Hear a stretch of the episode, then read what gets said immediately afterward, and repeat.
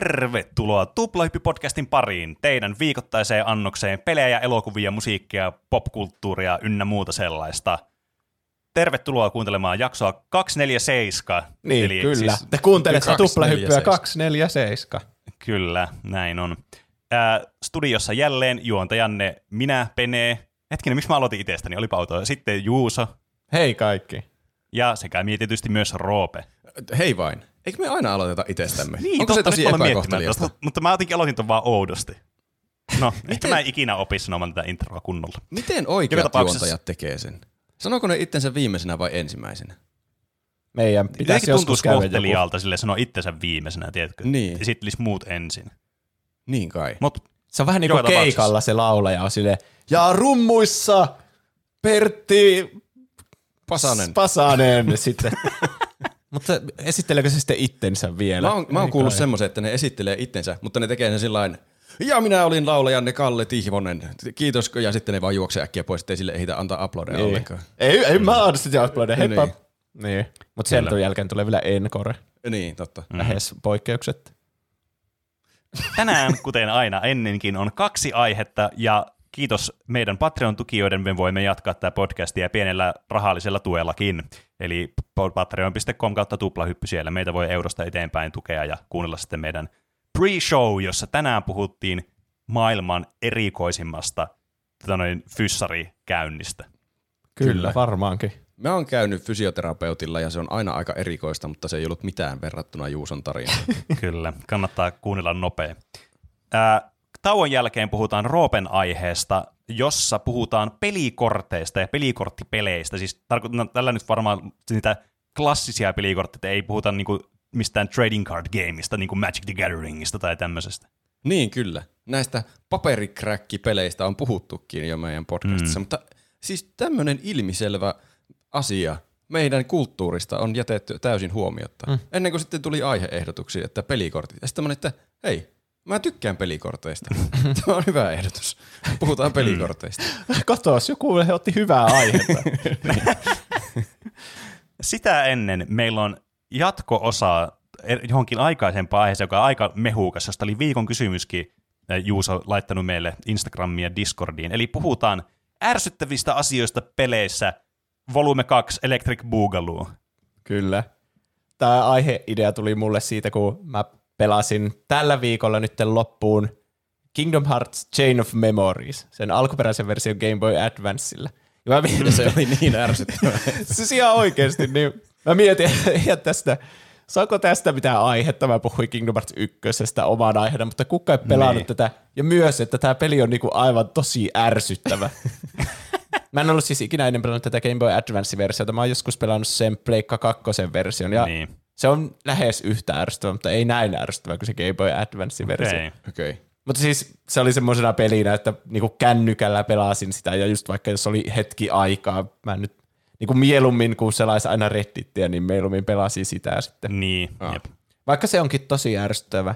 Ja sitten nyt mä oon yrittänyt pelata tuota God of War Ragnarökkiä kanssa loppuun, niin siinäkin on, mm. niinku, vaikka se on niinku... palkittu ja masterpiece-peli, niin siinä on mun mielestä kans tosi ärsyttäviä asioita. Niin sitten mä olin silleen, mä otan niinku aiheeksi ärsyttävät asiat peleissä, mutta tää on nyt osa kaksi, koska meillä oli sen niminen aihe jaksossa kahdeksankymmentäkolme, eli joskus reilu kolme vuotta sitten. Herran jumala, onko tää niin pitkä Joo, aika? Siitä on kyllä pitkä aika. Mutta siis tämä aihe oli oikeastaan, kun mä kuuntelin sen nyt tällä viikolla uudestaan, tosi hyvä aihe, kannattiin kuunnella se kahdeksankymmentäkolme jaksoa uudesta ihmistä. Niin, niin se oli lähinnä, kun Roopella oli ollut aiheena FIFA-pelit. Mm. Olikohan se just edellisessä jaksossa, missä Roopella oli aihe?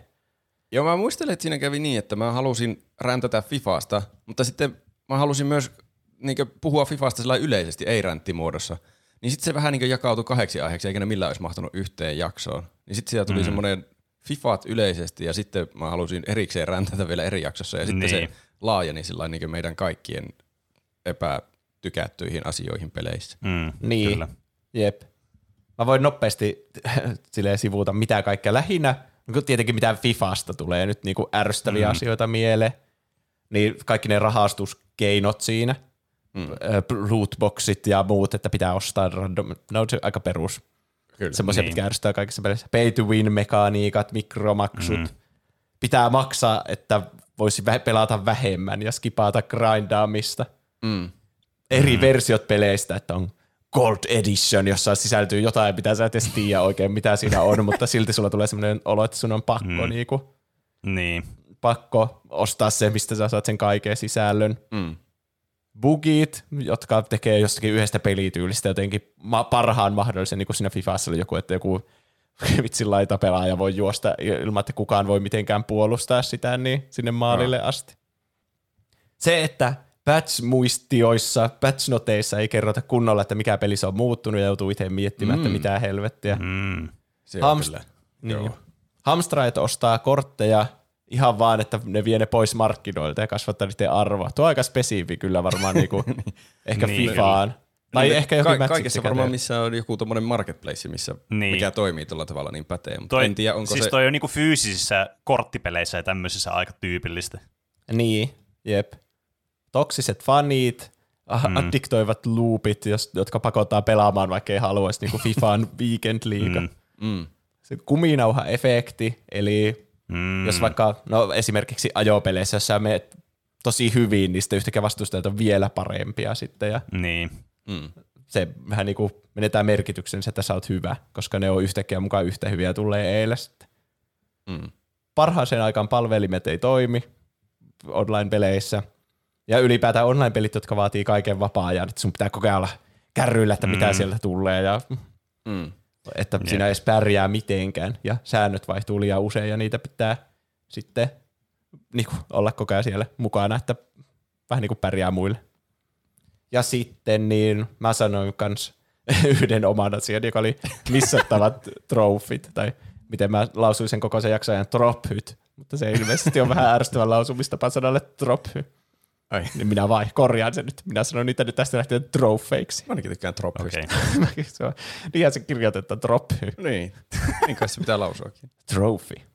Esimerkiksi South Park-pelissä piti katsoa minuutin ajan, kun vanhemmat harrastavat seksiä. Jos et sä tehnyt sitä sun ekalla pelikerralla, niin aloita koko peli alusta. Mm. Ja meillä ei ollut viikon kysymystä viimeksi. Niin, niin nyt laitettiin viikon kysymys kanssa tähän. Ja vastauksia tuli varmaan ennätysmäärä, että tuli aivan järjetön määrä. Saa nähdä niin kuin, kuinka paljon niitä heitään käydä läpi. Tuplahyppy-kommunity selvästi vihaa pelejä yli kaiken. Mm. Niin, siis tämmöinen, niin kuin, että aah vitsi, pelit on mahtavia, jee, keskustellaan peleistä. Mitä te tykkäätte Elden Ringistä ja tuolla Discordissa kaikilla keskustelua niistä. Sitten kun kysytään, että mikä ärsyttää peleissä, niin kaikki hanat aukeat. Vittu, mä en tykkää peleistä oikeastaan edes yhtään. Kaikki pelit on ihan perseistä. Mutta niinhän se menee, että asioista, joista on kaikista intohimoisin, niin myös löytää eniten valitettavaa. Mm. Totta, niin. Ja ylipäätään negatiivisuus on paljon helpompaa kuin positiivisuus. Niin, se on kyllä. Totta. Niin, vähän niin kuin elokuva on helpompi purkaa osiin niin kuin kaikki virheet siitä, mitä siitä näkee. Mm. Mutta sitten...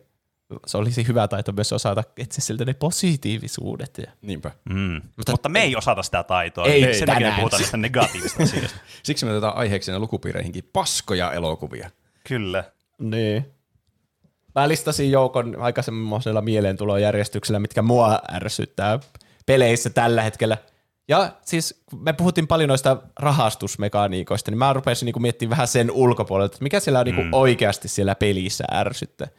Koska ne on helppo ignorata ainakin mun semmoiset, niinku, että en osta niitä lootboxeja, kun se on mun niin. päätös. Mm. Ja muutenkin mä pelaan niin paljon enemmän yksin pelejä, jossa tosi harvoin on mitään lootboxeja. Niin, se mm. pääsee just, että se riippuu niin paljon pelistä, että just tämmöiset games as a service-tyyliset pelit, mitä pelataan yleensä onlineissa muiden kanssa, niin ne on sitten semmoiset, jotka todennäköisimmin näihin sitten kankeaa näihin ikäviin maksumekaniikkoihin sitten. Niin, jep. Ja musta tuntuu, että koko... jotenkin tuntuu, että live-service-pelien kupla on silleen puhkeamassa. Tai, niin tuntuu. Ja. Että niitä on liikaa ja sitten niistä oikeasti menestyy pelkkä Fortnite-tyyli. Mm. Että edes, mikä se oli se, missä oli niitä Warner Bros.-hahmoja, se tappelupeli? Ai niin, sehän kuoli jo tyyliin kättelyssä. Vaikka siinä on niinku kaiken maailman Batmaneita tyyli, niin ei se siltikään niinku voi pärjätä Fortniteille. Mm. Niin, toki tämmöisessä kanssa... niin niin kuin siinäkin tota, no, tuo tappelupeliekosysteemi on huomattavasti pienempi silleen, niin kuin kasuaalipelaajalle toki. No että joo. Se varmasti myös vaikuttaa. Sitten siellä yritettiin saada niin kuin ihmisiä pelaamaan sitä, jotka pelaa sitten muita tappelupelejä no, lähtökohtaisesti se on lähimpänä tietysti jotain Smashia se peli. Mm. Tai jotakin Rivals of Aetheria tai jotain tämmöistä, että no, niin sielläkin aika pieni, mitä pienempi niin kuin pelaajakunta, niin sitä pienem, vähemmän on tilaa siinä ekosysteemissä lähteä kilpailemaan. Varsinkin sitten, jos tämmöisellä live service pelillä, niin se on tosi vaikeaa. No niin, ja niin kuin näkee, että mitä on tapahtunut, vaikka Gotham Knights, ihan lytätty peli, ja no sitten niin, Suicide Squadin, niin, Suicide Squadin piti tulla tyyli joskus toukokuussa, ja sitten oli silleen, että tämä lykätään niinku ilman mitään julkaisupäivät. Mä veikkaan, että se niiden pointti on just se, että ne poistaa siitä ne kaikki live-service-elementit tyyli. Niin, niin kai, toivottavasti, koska se oli aivan järkyttävän näköistä. Niin. Mutta sitten kun julkaistaan tämmöinen hyvä yksin peli, osta kerralla kaikki, saat niinku, yksi paketti, saat haltijakielet ja kaikki oma pelin sisäisen Wikipedia ja kaikki hintaan kahdeksankymmentä euroa, niin saa semmoisen täydellisen yksin pelikokonaisuuden niin kuin klonkku. Semmoisen niin, sen kivan gameplayn lisäksi vielä, mitä siinä on, niin saa vielä haltijakielet. Niin. Niin, kyllä. Jos ostaa sen Precious Edition, mikä oli jotain ärsyttäviä asioita siinä viime jaksossa. Mm. No niin, mä luettelen nämä mun ja sitten voi mennä kysymyksiä. Te saatte keskeyttää ihan milloin tahansa ja kertoa, mikä teitä ärsyttää. Okei. Okay. Joo. Pääsen taas ränttäämään FIFAista koko jakso. No niin. Pomotappeluissa, niillä on yleensä niinku pomovastuksilla semmoiset mm-hmm. niinku, tietyt isku vähän niinku semmoiset, että arvotaan sieltä, että no niin, nyt mä teen tämän iskun, missä mä heitän tämän kiveen tuohon hahmoon. Niin. Mm. Tai sitten, nyt mä teen se isku, että mä kaivaudun maan sisään ja tuun kolmen sekunnin päästä ulos sille. Ja sitten ne, se niinku he, pomovastukset yleensä heittelee niitä randomisti tälle. Mm, ja sulla mm. on jokaisen niihin joku semmoinen, että miten mä counterraan tämän. Mm-hmm. Mutta joissakin peleissä ne yhdistelmät, mitä ne pomot saattaa tehdä, että tekee vaikka randomisti samaan iskun varmaan kolme kertaa peräkkäin. Niin on vaan semmoinen yhdistelmä, mihin saa vaan niinku pakosti kuolehti, kun siinä ei ole mitään niinku hyvää tapaa counterrata sitä. Ja mun mielestä vaikka mm-hmm. Elden Ringissä kävi just monesti tolle, että vähän niinku kuoli bossille jollekin maliketteen Blackbladeille, vaan sen takia, koska se niinku randomisti sattuu tekemään juuri semmoisia ärsyttäviä iskuja peräkkäin, mitä en osaa tai pysty niinku blokkaamaan. Mulla niin. on vähän vastaavanlainen kokemus, mikä tuli siinä Pokémon Legends Arseuksessa, mitä mä pelasin. Siinä oli yksi äh, tavallaan boss fight, siinäkin on semmosia. Niin siinä oli semmoinen isku, mikä ei ole edes niinkö yhdistelmiä iskuja, siis että randomilla tulisi yhdistelmäiskuja, mitä ei voi blokata, vaan se oli vaan yksi osa sitä fightia, semmoinen feissi, mistä mä en vaan tajunnut, miten sitä voi välttää sitä damagea. Se oli vaan mm. pakollista damagea, mitä mä vihaan yli kaiken, että tulee pakollista damagea, mitä ei voi välttää mitenkään. No niinpä. Se, se rankkaisee mm. mua ei mistään, vaikka yrittäisin kaikkeni. Ja sitten, et, eikö ole sama tehdä healthbarista sen verran pienempi sitä taistelua varten, kuin että sitten siinä on semmoinen ärsyttävä tilanne, joka on vaan tilttaa sut. Niin. Se pitää niinku niin. voittaa se taistelu siihen mennessä, kun se tapahtuu se tilanne. Tai sitten sä vaan tiedät, että ai okei, okay, mulla ei enää mahdollisuuksia voittaa. Restart. Yep. Toi, niin. Noi on kyllä silleen pahoja, että koska siis aina tällä niinku mä näen tommoset niinku just vaikka jotkut semmoiset iskut, mitä ei niinku voi väistää. No mulla tuli kans niinku tosta sun esimerkiksi meille niin Elden Ring ja tämä näin niin Maleniaan tämä Waterflow Dance, jonka nyt voi tässä vaiheessa on varmaan peli on tullut yli vuosi sitten ulos, niin voi puhua. Mut niinku sitten mä aloin miettimään tätä, että se ärsytti mua kanssa ihan vitusti, se tilttasi mua ihan törkeänä, että no mitä vittua, mä vaan kuolen, tää tekee tää iskun tuossa vieressä, mä vaan kuolen instana, että se on niinku, olepa hyvä tässä. Mutta sitten mä aloin miettimään tää asiaa, että kai tässä nyt täytyy olla joku tapa, että tää on vaan skill-issue nyt, että mä oon vaan, että tässä on joku asia, mitä mun pitäisi tehdä eri tavalla. Ja sitten tavallaan se ei, on, se ei niin paljon ärsytä mua sit siinä, koska musta tuntuu, että mä tavallaan en vaan hiffaa sitä, että se on enemmän niin kuin mun ongelma. Toki ehkä peliin pitäisi olla tehty kuitenkin sillä tavalla, että se jollakin tavalla sä niin kuin he, pystyt niin kuin tavallaan lukemaan sen, että miten sä pystyt counteraamaan sen erillisen iskun tai tämmöisen. Että semmoinen on ihan perseestä, se tuntuu, että sä yrität kaikkia eri juttuja ja mikään ei toimi. Että sä oot sitten, että no mikä tässä toimii sitten, että eikö tässä toimi mm. mikään. Että niin. Se on ehkä enemmän se ongelma siinä luettavuudessa sitten, että sitä ei niin kuin se ei tarpeeksi hyvin indikoida sitä sille pelaajalle, että mitä sun kannattaisi tehdä tässä tilanteessa. Ehkä se on se suurempi ongelma yleensä näissä. No niin, mm. totta. Ei sitä haluaisi kuitenkaan pelata pelejä sille niin kuin joku wiki kuide auki niin. jostakin. Ja, niin. Että miten taisi, joka isku konteroita. Tai sitten vaihtoehtoiset silleen, että sä niin kuin vaan silleen painat yhtä näppäintä vaan koko ajan ja se menee läpi se peli. Et siinä on just, että se on aika vaikea se balanssi löytää sieltä, että sä saat sitä semmoista, että se tuntuu juuri semmoista oikealta tavallaan se haaste, mitä eri tietää. No niin. Mm. Kunhan sen voi jotenkin omalla pelaamisella välttää sen epäonnistumisen. Ei tule niinkö tyhjästä epäonnistumisen tunnesta, siitä Mut, minä en tykkää. No tiedättekö te, joissakin peleissä on silleen, ja mä oon ihan varma, että jotkut laittanut kommenttinakin tämän viestin, että okei, meitä johonkin bossiin silleen, no niin, tai johonkin tämmöiseen, niin kuin, se ei tarvitse välttämättä edes bossi, mutta joku tämmöinen, missä pitää niin kuin vähän pähkällä, että miten tämä onnistuu tämä juttu.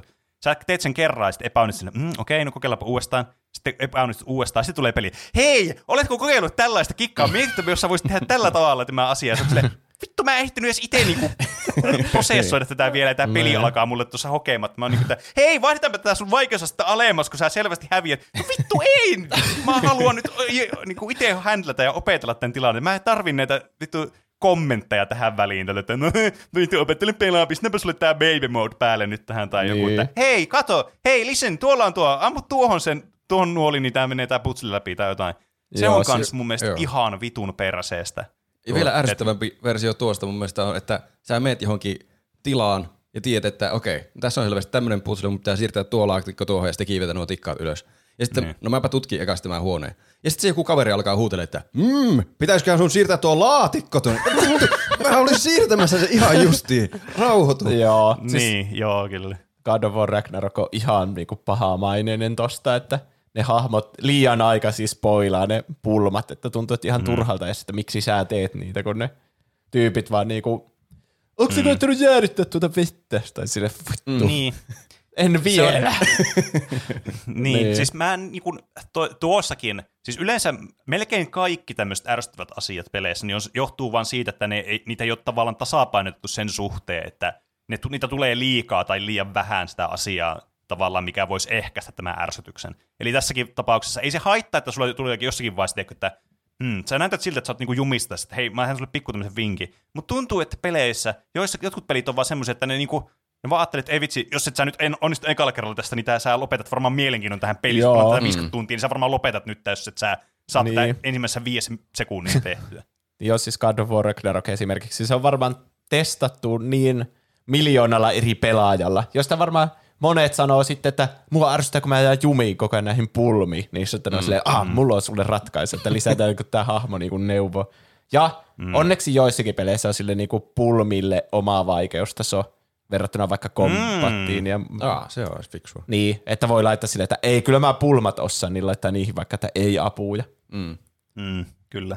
Mutta mun mielestä niin kuin putslet ylipäätänsä on semmoisia, että et, niin kuin, annan mä nyt vaan keksin tämän itse. Se on niin tyydyttävää, kun sitten sä oot hakannut päätä seinään, ja sit sä lopulta keksit sen.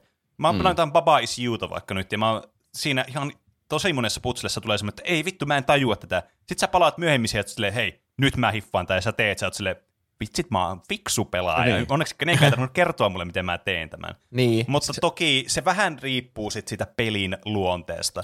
Tiedätkö, jos sulla on tarinapohjainen peli, ja se putsle on niin kuin tavallaan tarinan edistymisen kannalta olennaista siinä, niin on se vähän ärsyttävää jäädä semmoiseen jumiin. Jossakin Hollow Knightissa vaikka niin ei tiedä, mihin pitäisi mennä. Tämä on vähän eri asia nyt, mutta kuitenkin jää jumiin. Sitten, mitä vittua, mihin mun pitäisi, mihin mun pitäisi mennä, että mä pääsen jatkamaan tätä. Tämä on tietysti Metroidvania-ongelma yleisesti. Mutta sitten taas, jos se ei ole niin keskeistä siinä se putsle, tai niin kuin se välttämättä se päätarina edistymisen kannalta, sanotaan vaikka joku Breath of the Wild, että siinä on niitä tota, no, semmoisia paikkoja, missä, no sehän on täynnä kaikkia erilaisia putsleja se peli. Ja suuri osa niistä on semmoisia niin kuin tavallaan sivuputsleja. Niin se on kiva, että ne on haastavia, kiva, että sitten tajuat, että okei, nyt mä ratkaisin tämän vaikean putsleen, jes, hyvä minä. Mm. Niin siis semmoinen, niin kuin se tuntuu niin hyvältä, niin se on ärsyttävää sitten, jos tulee, jos siinä pelissä tulisi vaikka joku, että hei, ootko kokeillut, laittaa tuolta tuonne, tuolta niin. Palaa tuohon, ja se silleen, no niin, vittu kiitti, pilasit tämän putslen multa. Sehän on siis juurikin sen putslen tarkoitus tuottaa se uskomaton niin. Euforia silleen, että ei vaan fiksu, mä keksin tämän ratkaisun ilman, että niin. Joku, sulta viedään se tunne, jos joku vaan paljastaa, tai antaa edes vinkin siitä, ja sitten no, mä olisin keksinyt sen ihan kohta, miksi sä nyt sanoit tuon? Mm. Niin, ja parhaat pelit tekee sen silleen hienovaraisesti, että sä niin, voit kyllä. Vielä luulla itseäsi fiksuksi, vaikka sä on jollakin se. Pienellä tavalla neuvonut sua. Mutta sitten jos hahmo sanoo sulle suoraan jonkun vinkin, niin siitä, mm. ja siitä myös tietää, jos sä oikeassa elämässä ratkaisisit pulmaa ja joku sun kaveri sanoisi jonkun vinkin, niin sä saattaisit helposti ignorata sen, että et sä tiedä kuitenkaan. Mutta jos pelissä sun sivuhaamo sanoo jotain, niin se on niinku sataprosenttisesti aina totta, koska ei se muuten olisi niin, ohjelmoitu niin. sanomaan. Ei kukaan niinku hämäiskään. Se olisi kyllä niin. vielä ärsyttävämpää, että laittaisi joku hämyyhinkin. Toi on, niin. siis toi on kyllä niin totta. Ja se, että se on niin eri asia, että joku sanoo sulle sen, kun se, että sulle annetaan tämmöisiä näkymättömiä vihjeitä, vaikka sitä ympäristöstä, mitkä neuvoo sua siinä. Niin se on täysin niinku päivä ja yö se ero sille. Niinpä. Kuinka paljon niinku typerämmältä tuntuu pelaajana se, että joku sanoo sulle vaan vastauksen, kun se, että ahaa, mä niin kuin näen sen vastauksen tuossa mun edessä tälleen niin kuin, niin kuin epäsuorasti.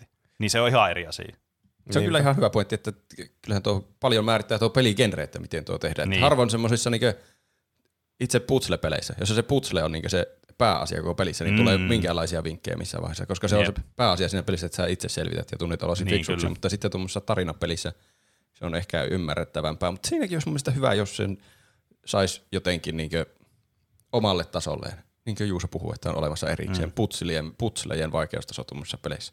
Se olisi täydellistä. Mm. Niinpä.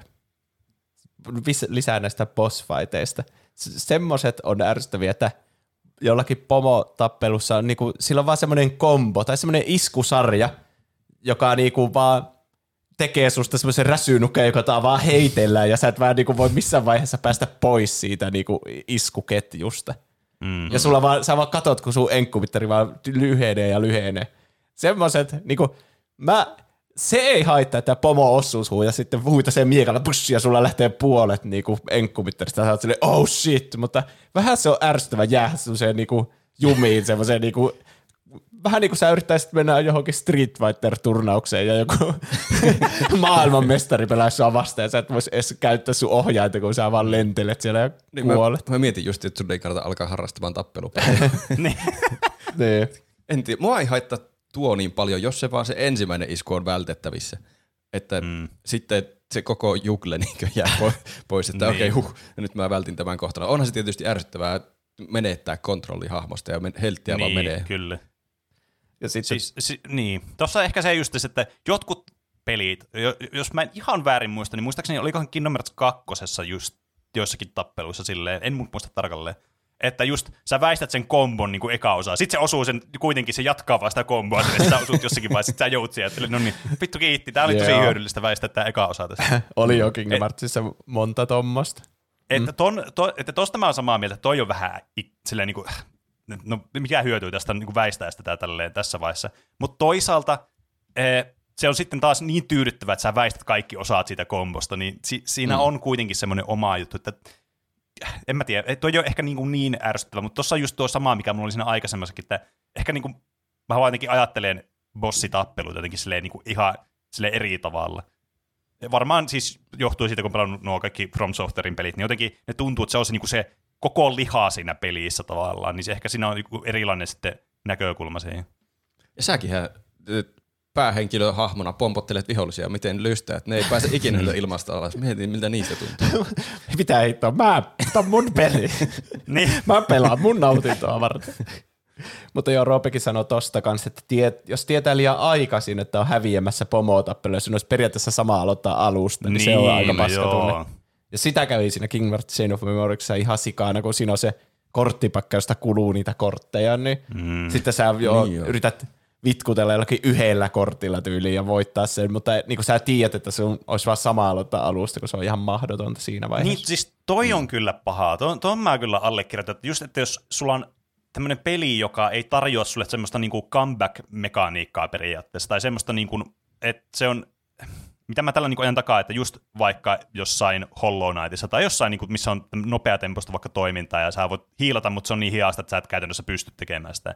Sitten sä alat silleen, meitä, että no niin, mä menen tähän kolmivaiheeseen bossiin ja sitten ekalla feissillä otat vähän damagea. Oot silleen, no niin, no mun on sama aloittaa tää alusta, niin kuin joku speedrunna, että äh, vittu eka splitti meni pieleen, niin ei kun vaan alusta vaan tää. Ja sit se menee semmoisesti tavallaan niin kuin aivan tyhmäksi niin kuin perfektionismi grindiksi sitten, että yrittää niinku sitten kaikkensa siinä ekaa, mun on pakko saattaa täydellisesti, ja sitten ikinä pääse sinne myöhempään vaiheeseen, ja sitten ikinä et niinku pääse sitä läpi sitten just sillä tavalla. Niin toi on kyllä siis kieltämättä äh, semmoinen, mistä mäkään en hirveästi tykkää. Tuommoiset kun on endurance-taistelut, tiettäkö? Mm, että mm. siinä ei niinku kysytä oikeastaan sitä, että kuinka niinku välttämättä hyvä sä olisit silleen, niin kuin tosi niin kuin tälleen pienessä semmoisessa suljetussa tilanteessa, vaan se, että kuinka kauan sä vain jaksat keskittyä tähän periaatteessa. Että jos se kestää joku viisi minuuttia se tappelu, niin sitten niin nukahtaa sinä aikana, niin mm. yritäpä siinä sitten.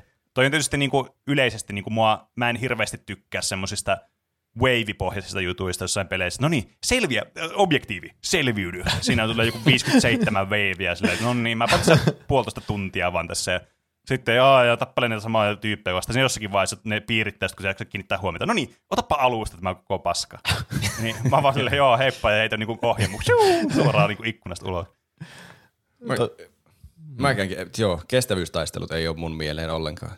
Jotkut varmasti tykkää niistä, koska niitä on pelipullolla, mm. mutta siis en tykkää itse ollenkaan. Se lie, vie, niin. En mä jaksa keskittyä niin pitkään. Ja sitten kun se yksi virhe siellä keskellä taistelua, että no niin vittu, uusiksi. Kymmenen minuuttia alusta taas. Niin. Siinä menee koko elämä hukkaan. Ja musta tuntuu, että niissä just se korostuu se, että jos sä niinku alussa vähän niinku epäonnistut jollakin tasolla, että se tuntuu, että voinko mä edes päästä, onko mun edes järkeä yrittää tätä. Jotenkin mm. niissä se niinku, äh, vielä niinku kumuloituu se efekti, mitä pidempään se kestää toki, niin virheiden mahdollisuus kasvaa siinä niinku sen koko skenaarion aikana. Niin sitten tuntuu, että jos sä alussa teet virheitä, niin sama aloittaa vaan alusta. Et... Mm. Tuosta tuli mieleen yksi toinen arvostava se God of War Ragnarökistä. Kun siinä, niin, siinä on niinku yksittäisiä, vähän niin kuin sä menet vaikka jotain lineaarista polkua pitkin, siinä tulee semmoisia niinku taisteluhuoneita, että no niin, nyt viholliset yllätti sut, sä taistelit niitä vastaan, no niin voitit ne, jatkat matkaa, sitten tulee vähän ajan päästä uusi taisteluhuone ja viholliset hyökkää sun kimppu. Ja niiden mm. välissä on checkpointit. Mutta siis, kun sä taistelet jotain vihollista jengiä vastaan, ja vaikka sä voitat ne, mutta sulla jää vähän vaan enkkaa jäljelle, menet siihen seuraavaan taisteluun, ja sut rökiitetään, koska sulla on liian vähän enkkaa. Sä mm, kuolet, mm. sut laitetaan checkpointtiin, joka on sen ekan taistelun jälkeen, mutta nyt sä saat aloittaa täysillä enkoilla, kun sä kuolit ja niin kun menit siihen mm. checkpointtiin.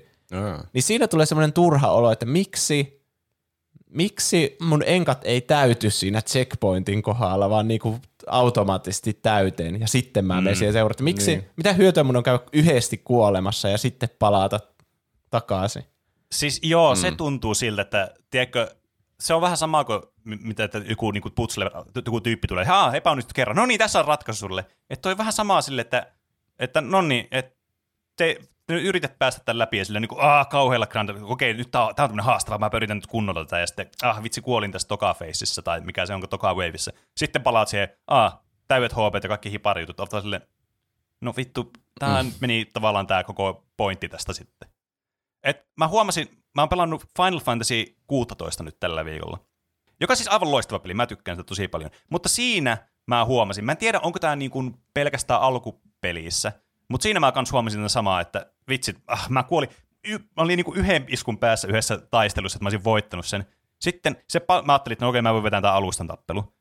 Mä palasin niin kuin puoleen väliin sitä tappelua, ja sitten mulla kaikki mun potionit vaan reseettasi, ja mä olin silleen, häh? Että mitä vittua, ei tässä, mitä verkeä nyt tässä oli. Ja sit se oli vaan semmoista ihan läpsyttelyä vaan sit sen jälkeen. Oli vähän silleen, että no lame. Hmm. Niin, jep. Joo, just semmoinen, että mä oisin voinut voittaa se ja oisin saanut sen tyydytyksen, mutta nyt mulle annettiin ilmanen voittomaan niin. Tästä. Teettekö se sama asia, kun joissakin peleissä on semmoisia niin kuin, vaikka viho bosseja, yleensä on bosseja, että sä nyt häviät, täällä on niin kuin tarkoitus hävitä tälle bossille, mutta se on tehty sillä tavalla, että sulla on periaatteessa mahdollisuus voittaa se. Mutta sulla on vain mm. yksi yritys siihen. Ja se on turhauttavaa sitten tavallaan. Sä yrität hirveän pitkään ja sit sä kuolet siellä, silleen, no niin, teit turhaa työtä. Fuck you. Tuntuu siltä, että tavallaan sulta vietiin se mahdollisuus, että olisi ollut hauska yrittää, tiedätkö, silleen kunnolla sitä, eikä vaan silleen, että yritä nyt tälleen kerran tää. Et mä joskus mietin, että hei vittu, pitää mun aloittaa tää Sekiro alusta nyt, että mä voin nyt Kinichiron tuossa alussa vai ei. Sen takia, että sille hävisi ekaa kerran. Et noi on vähän semmoiset, että tuo on ehkä tommoinen oma pet peeve, että musta olisi kiva, että tarjottaisiin semmoinen mahdollisuus, että saisi yrittää uudestaan ihan vaan sen takia, että kun sä otat uuden peliin, niin kato vähän harjaantuu sit siinä, että okei, mä otan vielä vähän tämän tuntumaan tähän, kyllä mä pääsin tämän läpi ihan varmasti, mutta sit tavallaan se oli vaan sille, että no ei, ei, ei vaan eteenpäin tuossa. Mulla on toisella pelikerralla, toisella pelikerralla jaksaa katsoa sen minuutin, kun vanhemmat harrastaa seksiä. Niin. Mm, niin, kyllä. Vaikka kolmekymmentä minsaa, jos siitä on jotain hyötyä. Mm. Mutta tuossa niin, mulla tuli tuosta pedejutusta mieleen, että että ne tappelut, mitkä sä vähän niin kuin voit hävitä ja jatkaa silti, niin niissä on se kiertämä puoli, että jos et sä tiedä, että sen voi hävitä ja jatkaa silti, niin sä käytät kaikki sun itse, mitä poti on nyt siinä tappelussa, niin. Ja sitten sä olisit voinut hävitä ja säästää ne kaikki. Mm. Mm. Mutta yleensä se on vaan hyvä, että noissa, varsinkin jossakin J R P G:issä oppii käyttämään niitä potioneita, kun se on paljon parempi mm. tapa vaan niinku pämmätä niitä kuin että säästää ne. Niin, siinä on opetus kyllä. Kaikille. Se pätee varmasti kaikkiin peleihin. Käytä potioneita. Käytä potioneita. Niin. Se on muuten, siis täytyy sanoa, että aivan loistava asia. Palaan nyt vielä tuohon Final Fantasy kuusitoista vähän tälleen tangentilla, että siinä ne on rajoitettu ne määrät, kuinka paljon sillä voi olla vaikka normipotioneja tai high-potioneja, ja niitä saa kuitenkin Aa. suhteellisen usein. Ja se on tosi pieni määrä, mihin ne on rajoitettu, niin niitä ei tule vahingossakaan hamstrattua liikaa. Niin, se on niin. Kyllä kivempi ratkaisu tuommoinen. Kuulostaa tulee vähän käytettyä niitä. Niin, kuulostaa vähän semmoiselta Elden Ring-mäiseltä, että on mm. ne tietyt määrä, niinku slotit, vähän niinku niitä potioneita. Niin, siis jep, semmonenhan se aika lailla on, että tota noin niin, mutta se on ihan hyvä systeemi, se kans balansoi paremmin sitä peliä, sitten sulla oli jossakin vaiheessa kuin viisikymmentä high-potionia vaan, ja mm. aina spämmät vaan sitä koko tappelua. Ja... Tai sitten et ikinä käytä niitä siltikään, koska niin. Ne pitää säästää johonkin tappeluun, mitä ikinä tulee. Niin. No niin, liian... Tuota, aikaisin pelissä sun pitää tehdä valintoja, jotka vaikuttaa mm. koko loppupelin ajaksi, ja sä et siinä valinnantekohetkellä tiedä sen merkitystä tai muutenkaan, että mitä mä oon oikein valitsemassa tässä. Mm. Yep. Monissa peleissä pitää joku klassi tai vaikka ihan vaikeustaso valita tosi aikaisin. Tai mm. silleen, että sä et ole aloittanut koko peliä tai pelannut sitä ikinä. Muun muassa Kingdom Heartsissa. Niin, muun muassa. Mitä, onko tällä jotain merkitystä? Niin. Otetaan vaikka tuo miekka tuosta. Niin, ja sitten niin varsinkin niitä kryptisiä kysymyksiä, että mikä niin. sinulle on elämässä tärkeintä? Ystävät, kunnia, tai se, sille, ja sitten se vaikuttaa yeah. sun koko pelikokemukseen. Mm. Mua ärsyttää, kuinka ne sivuhahmot, jonka kanssa sä meet siellä kentissä, niin hopuuttaa sua. Jos on vaikka semmoinen, että sä tutkit jotain paikkaa, että onkohan täällä aarearkku, ja sitten se joku N P C, joka on sun kanssa, niin on silleen, hei Kratos, tänne päin! Niin. Se ovi aukes, mennään! Tuo varmaan, se ovi aukes, mennään! Tuo on varmaan sama kuin se putsle-homma, että se peli luulee, että sä et tiedä mihin mennä, kun sä niin. kiertelet siellä niin. ympärinsä etsimässä mm. tavaraa. Että, hei, täällä on ovi auki. Kyllä mä tiedän, että siellä on ovi auki. Ja siis kyllähän nyt pelin kehittäjät tietää, että pelaajat on semmoisia siis neuroottisia, että niitä on pakko käydä katsoa jokainen kulma ja ni, niistä mapissa. Mm. Sitten vittu, nyt mä, muuten, siis mä nyt reflektoin paljon tuohon Final Fantasy kuusitoista. Mä Vittu, mä en nyt mene liian isolle tangelille, mutta siinäkin on paljon semmoisia paikkoja, että aha, pitäisikö mennä tonne, siellä on varmasti jotakin, mutta sitten tietää, että no siellä on kuitenkin ihan jotain turhaa paskaa, että miksi mä nyt menin sinne. Mutta se vaan tuntuu siltä, että on pakko käydä katsomaan kaikki paikat läpi. Niin se on. Sitä ei voi välttää. Se oli jossakin kommentissa varmasti, mä näin ohimennen, että semmoisia tilanteita peleissä tulee, että on niinkö kaksi suuntaa, mistä valita. Oh, niin joo. Mennä. Ja sitten sä, että mä haluaisin tutkia tämän koko alueen, mutta kumpi näistä nyt vie sitten niinkö sen pelin jatkoon? Ja sit sä valitset justiin sen, mikä ei ole se sivureitti, vaan se päätarina. Ja sitten tulee joku katsiin ja sä et pääse enää ikinä sinne. Niin. Mitä Aa, siellä on? Siellä on joku on ultimate weapon kuitenkin tullut. Joo, ja, sit, ja siinä käy aina, jos sä huomaat, että okei, tää jatkuu liian pitkälle, sit sä palaat taaksepäin, niin. meet sinne toisen reittiin, sä huomaat, että tää, ei, kun, kun tää oli se oikea reitti, sen niin. Voi ei, tää vaikuttaa liian eeppiseltä paikalta, tää on varmasti niin, oikea niinku, ta, tarina kannalta, kriittistä siis puolella. Siis niin. ne on kyllä siis tommosia niinku vaini... pelaajajutut. Niin, joo, niinpä. Käy avaamassa jonkun oven. Helvetti, täällä on bossi. Käy katsomassa sitä. Oota, mä palaan pian. Sitten lähtee tutkimaan jotakin arkkuja. Niin. Ehkä niiden, jos ne kumppanihammat olisivat olla hyödyllisiä, ne huutaisi sitä, hei Kratos, tule tänne. Ei ole enää aarrearkkuja. Olet löytänyt kaikki. Niin. Mm. Mut sit sä et näkis niitä kaikkia pieniä koloja, mitä ne on tehnyt ne level designerit sinne. Sä voisit katsoa niitä hienoja assetteja. Niinpä. Mä vi- Tätä tapahtuu Naughty Dogin peleissä paljon. Sä saavut jonnekin Ko, vaikka korkealle, sä nostit jotkut tikkaat ja tälleen, jos sulle aukeaa maisema.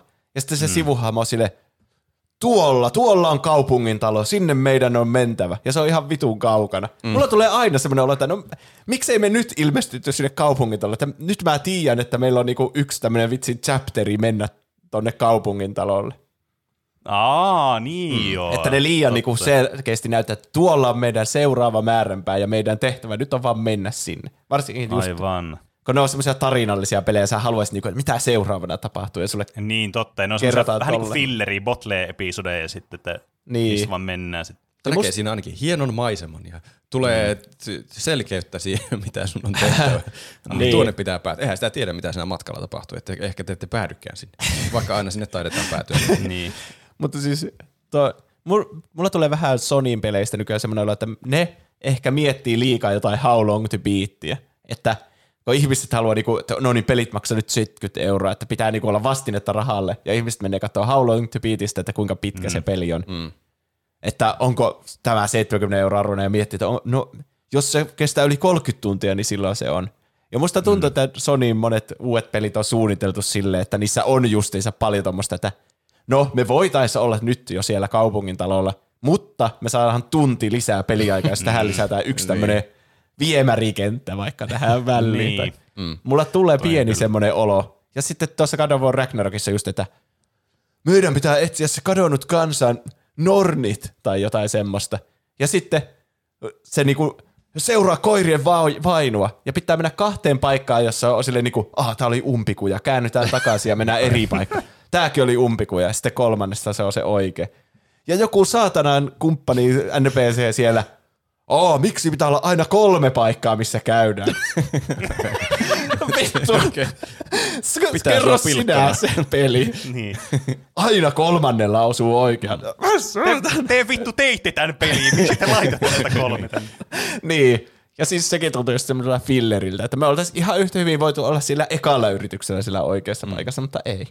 Filleri mm. on kyllä ärsyttävä. Varsinkin jossakin vaiheessa elämässä alkaa arvostamaan enemmän niitä pienempiä numeroita siellä How Long to Beatissä kuin niitä isompia. Niin. Että maksaa mm. enemmän, että siinä on vähemmän pelattavaa. Joo. Siis mulla on ikävä Uncharted-pelejä, kun ne kesti joku kymmenen tuntia viiva niin. Ehkä maksimissaan viisitoista tuntia päästä läpi. Niin, kyllä. Ja sitten just sellaiset pelit, tietkö, mitkä laittaa sen open worldin sinne vaan sen takia, että tämä on open world-peli. Ehkä se on nyt vähän vähemmä, vähemmässä määrin nykyään, mutta jossakin vaiheessa oli se open world boomi, että kaikkien pelien piti olla open world-pelejä. Mm. Ja sitten siellä ei ole mitään siellä. Siis siellä ei ole vittu mitään. Sä vaan meet paikasta A paikkaan B ja sitten sä oot silleen, no niin, tässä sitä mennään. Nyt tuhlaan viisi minuuttia, että pääsen tuonne seuraavaan paikkaan. Mm. Et se on kyllä sille, että et joo, mun suosikkipelejä, monet niistä on open world-pelejä. Mutta ei se tarkoita, että kaikkien pelien pitää olla open world-pelejä. Mä tykkään vaikka tuosta Final Fantasy kuusitoista, se on paljon lineaarisempi peli kuin mitä mä oon pelannut pitkään aikaan. Mun mielestä se on hyvä asia vaan, ei se ole yhtään huono asia. Mm-hmm. Et tavallaan on semmoista vaihtelua niissä peleissä. Ja peligenren sisälläkin voi olla just sitä vaihtelua. Että vaikka sulla on niinku, sulla voi olla Souls-peli, joka on tosi lineaarinen, ja sulla voi olla Elden Ring, joka on semmoinen vittu open world-peli. Et se on kiva, että on tämmöistä niinku vaihtelua. Tai kaikki ei tarvi olla aina semmoista copy-pastetta, että no, no niin kaikki, nyt tehdään toi, aa vitsi, Zelda teki sen taas, vittu open world-peli, tää on ihan viisi kaksi viisi, niin sitten kaikki alkaa tekemään taas näin. Niin. niin. Et, joo, lineaarisia pelejä on dissattu joskus kymmenen tai viisi vuotta sitten jossain siinä välillä liikaa, mm, ja sitten nyt musta niin. tuntuu, että pelin kehittäjät on silleen, ei me voida, niin kuin joku The Last of Us Part kaksi, siinäkin on ihan sikkaa aina semmoisia niin tosi avoimia alueita, ja siitä tulee just semmoinen olla, että aah, voi jumaa, mun pitää tutkia niin, tää koko ajan. Niin. Siis vitsi, sieltä kun saatana on. Löytyy joku akustinen kitara, jota se rupeaa soittamaan, ja mä missään joku tärkeä koskettava hetken, jos mä en tutki mm. tätä paikkaa. Mm. Ehkä toi on se syy, miksi mä tykkään niin paljon roguelike-peleistä, kun ne on monesti niin keskittyy vaan siihen gameplayhin, ja sitten tavallaan siellä ei ole sitä niin kuin fillerimateriaalia niin paljon sit seassa. Mm. Et ehkä siihen on kyllästynyt, että, tai okei, okay, ehkä ei kyllästynyt oikeastaan, ehkä sen niin kuin kriteerit sille, mikä on hyvää semmoista fillerisisältöä, on vaan noussut. Että sen täytyy oikeasti olla mielekästä sen fillerisällön. Et mm. esimerkiksi, en mä haluaisi, että toi Tota noin, niin Tears of the Kingdom on yhtään pienempi peli kuin mitä se on. Mun mielestä on just hyvä, että se on semmoista, että siellä on kaikkea niin kuin filleria ihan hirveästi. Että se, niin kuin, sen täytyy olla semmoista mielekästä sen sisällön siellä. Niin, jos on mm. niin kuin sukupolven paras peli niin kuin Tears of the Kingdom, ehkä silloin se saa olla myös pitempi, mutta sitten niin kuin joka peli ei tarvitse olla niin pitkä. Ei niin, ei, ei tarvitse olla. Hmm. Sehän nyt on aika hyvä ohjenuora, että jos sua kiinnostaa itse tehdä niitä tehtäviä, niin sitten se on hyvää filleriä. Niin, joo. E- eikä vaan, kyllä. että seuraat jotakin tasklistaa. Mut siis, joo, niin, toi to- on kyllä. Joo, siis God of War Ragnarokissa on niin, siinä on tosi selkeä, että tossa menee se päätie ja sitten tuolla on jotain sivutehtäviä, mutta ne on niin, ne on vaan tosi koukuttavia ne sivutehtävät, kun ne aina vähän niinku, ne sun N P C:t siinä mukana vähän niinku yrittää houkutella, että me voitais mennä suoraan tonne, mutta ei vitsi, että mulla on niin hyvä backstory kyllä kerrottavana mun äidin kanssa olevasta riidasta ja sitten siitä syntyy nämä heimojen välineen kahtiajako ja ai vitsi tuolla raunioilla on varmasti mun taustatarina liittyvä joku objekti, minkä sä haluat löytää ja käyttää sitä sitten aseena. Mm. Mm. Sitten tulee semmoinen, ei jumala, pakkoa mun on nyt mennä katsomaan, että mitä hittoa siellä on. Mutta siinä on, siinä on hyvin tehty just se, että se herättää sen mielenkiinnon. Siinä on jotain mielekästä sitten. No on. Et, mm. Mutta et, sitten se on just, niin. Että sitten menee se niinku kuusikymmentä tuntia päästä niin, koko peli läpi, jos käy niin, ne kaikki. Mm. Toi on, niin, toi on tommoinen ikuisuusongelma. Mä tiedän, voiko tuota ratkaista tuota ongelmaa oikein mitenkään no ei, järkevästi. Se on, niin. On se oikeasti vaan hyvä, että se on semmoista niinku houkuttelevaa, se lisää mm. sisältöä siihen. Ja kyllä. Niin. Aina se on hauskaa se peli, vaikka se onkin pitkä kuin nälkävuosi. Mm. Ärsyttävä asia numero kuusi kuusi kuusi. Kamera. Jos on semmoinen tärkeä, niin kuin, oh, katso tätä hienoa maisemaa, nyt siellä tapahtuu. Ja kamera lukittautuu sille, että sä et voi kääntää pois katsetta siitä. Se on mun mielestä tosi ärsyttävä. Niin siis ne pelitekijät on silleen, me käytettiin tähän aikaa ja vaivaa, sun on nyt pakko katsoa. Niin kun se mä... sun hahmo vaan alkaa kävellä hittaasti ja sitten sä et voi katsoa mm. muualle ennen.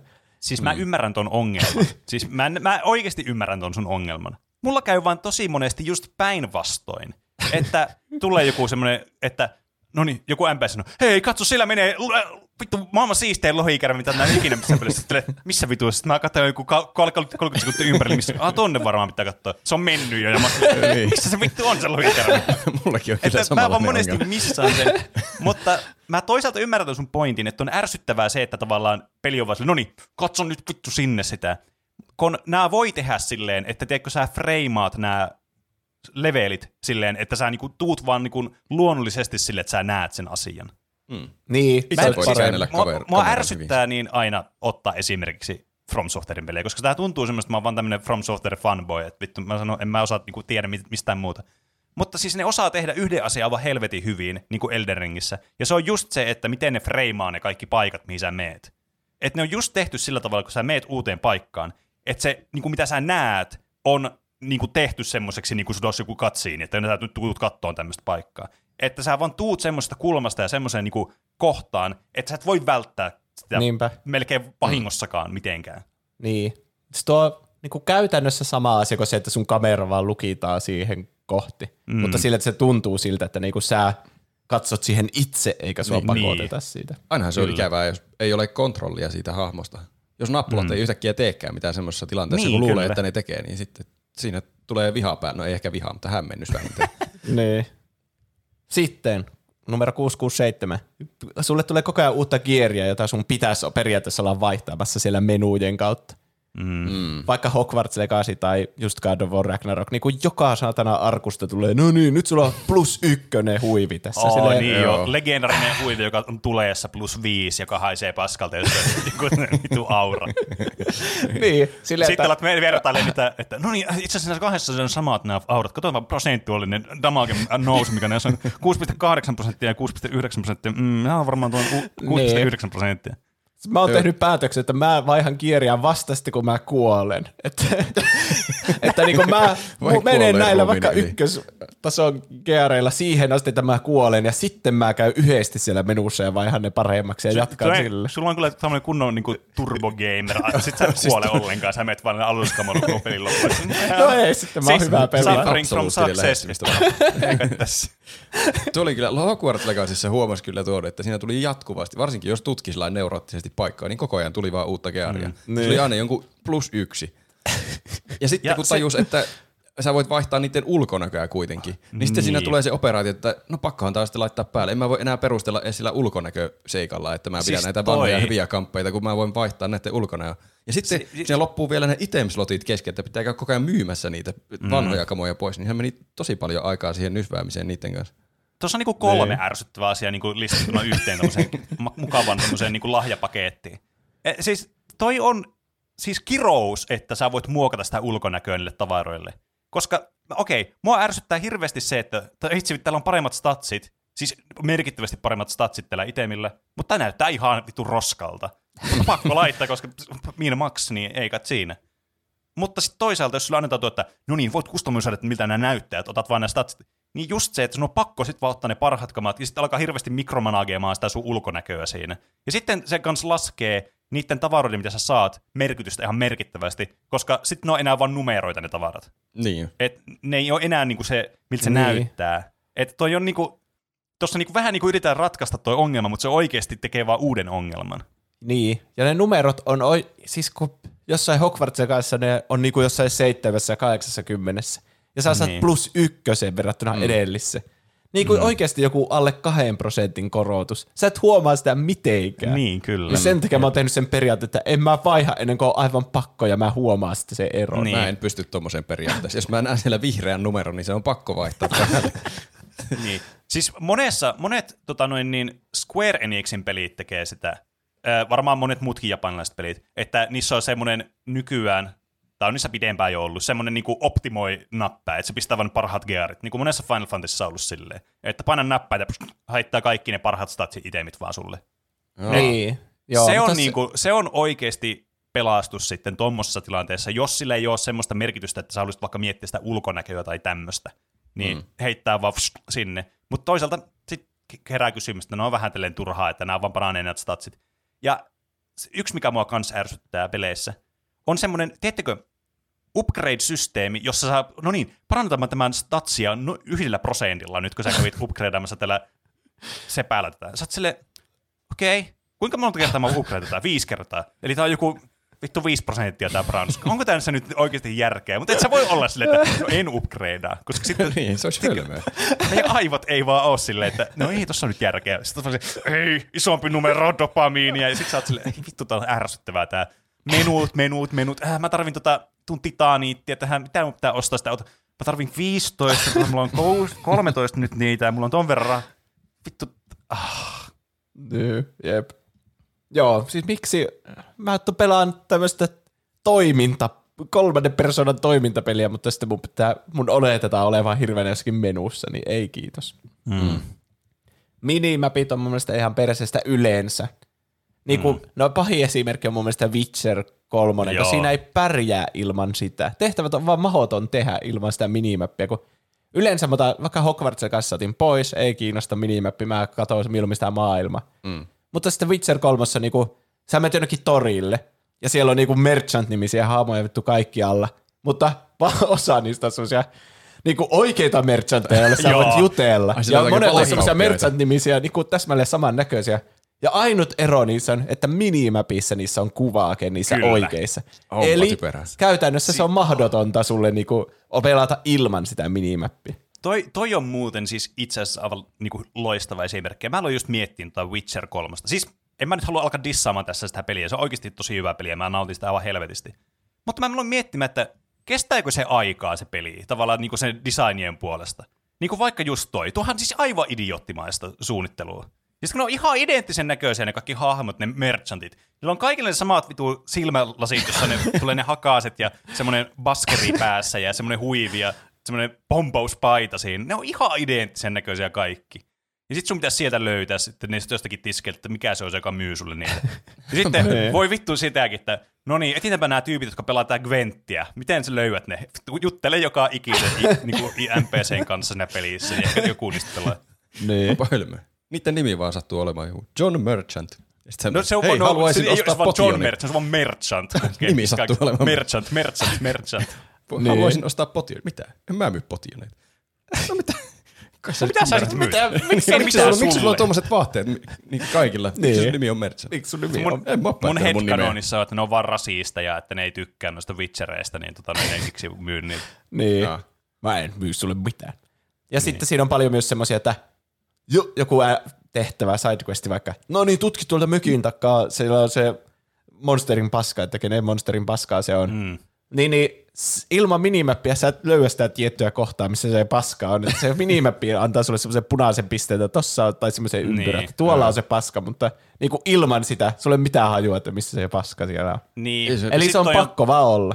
Niin, ja sitten tuossa tulee se vastakkainen ongelma sitten, että sitten jos sulla on niitä markkereita, että meet tonne, meet tonne, niin se minimoi sen pelin vaan semmoiseksi, että sä vaan seurat niitä markkereita, kiinnitä mihinkään muuhun huomiota. Mm. Että se syö sitten siltä peliltä sitä immersiota ihan hirveästi. Niin, ja sä katot pelkästään sitä minimappia, niin kuin ajaisit niin, autoa kyllä. Ja katot pelkästään niinpä. Sitä navigaattorin siis, ruutua, vittu, muistan, mikä on vaarallista sen lisäksi, että se on huono idea. Niin, siis mä muistan, kun mä pelasin Call of Duty-pelejä paljon, niin sai aina kolme killstreakin, niin saa aina U A V, mikä siis näyttää aina aikaa jo, että missä viholliset on minimapissa. Vittu, mm. sinä ei muuta ole tehnytkään, kun tuijottivat minimap. Vittu first person shooterissa, vaan tuijottiin minimappia. Koska sinä sitten pystyy kuitenkin sivusilmällä reagoimaan kaikkiin tilanteisiin, mutta sen mä muistan vaan. Ja se jäi muihin peleihin, mä aloin pelaamaan sitten, missä ei siis minimapilla tehnyt niin paljon. Jotakin C S:säkin, mä muistan, kun mä yritin sen jälkeen pelata, mä vaan tuijotin sitä minimappia koko ajan, että hetkinen, mä pelaan tää ihan vittu väärin tää peliä. Että on niinku, mun aivo niinku, siis synapsit on vaan niinku uudelleen ohjelmoitu sen takia, että tää minimap on niin tärkeässä osassa tässä. Sieltä tulee semmoinen hyvin yksinkertainen, ylhäältä päin kuvattu, semmoinen boxhead-tyylinen niin, kaksi D-peli. Sitten sä Joku... yhtäkkiä katsot laajemmin. Hetkinen, mitä? Tässä on tämmöinen asekin yhtäkkiä näkyy ruudulla. Jonkun pitäisi niin. tehdä semmoinen jekkupeli, että se minimap on niinku hirveän isolla siinä ruudussa ja siellä oikeassa alakulmassa on se hienot grafiikat semmoisella vitun postimerkin kokoisella. Ai vitsi, toi olisi mitä hyvää. Tämä ei liity mitenkään tähän aiheessa, mutta me oltiin Roopen kanssa autolla Mikkelissä. Ja sitten meillä oli just niissä navigaattoria, olikohan sä sanoit jotain, että koita ajaa pelkän tuon minimapin avulla. Mikä on mun mielestä uskomattoman hauska idea, että oikeasti ei kato autolla ympäristöä. Ei saakeli. Vitsi, mulla on vielä pari asiaa, mistä mä haluan puhua ennen kuin päästään noihin kommentteihin. Vittu, ei hitä mitenkään lukenneta kommentteja. Se on tunti mennyt. Tekä sitä osa kolme. Ehkä. No niin. Taistelumekaniikoissa on liikaa vaihtoehtoja, ja sä et oikein tiedä, mikä ero niissä käytännössä on. Ja tässä niinku God of War Ragnarök, niinku, siinä on niinku satoja eri asioita. Tee spinnaus, heitä sun kirves. Mm. Tee ryntäys, puske sitä kilvellä, mm.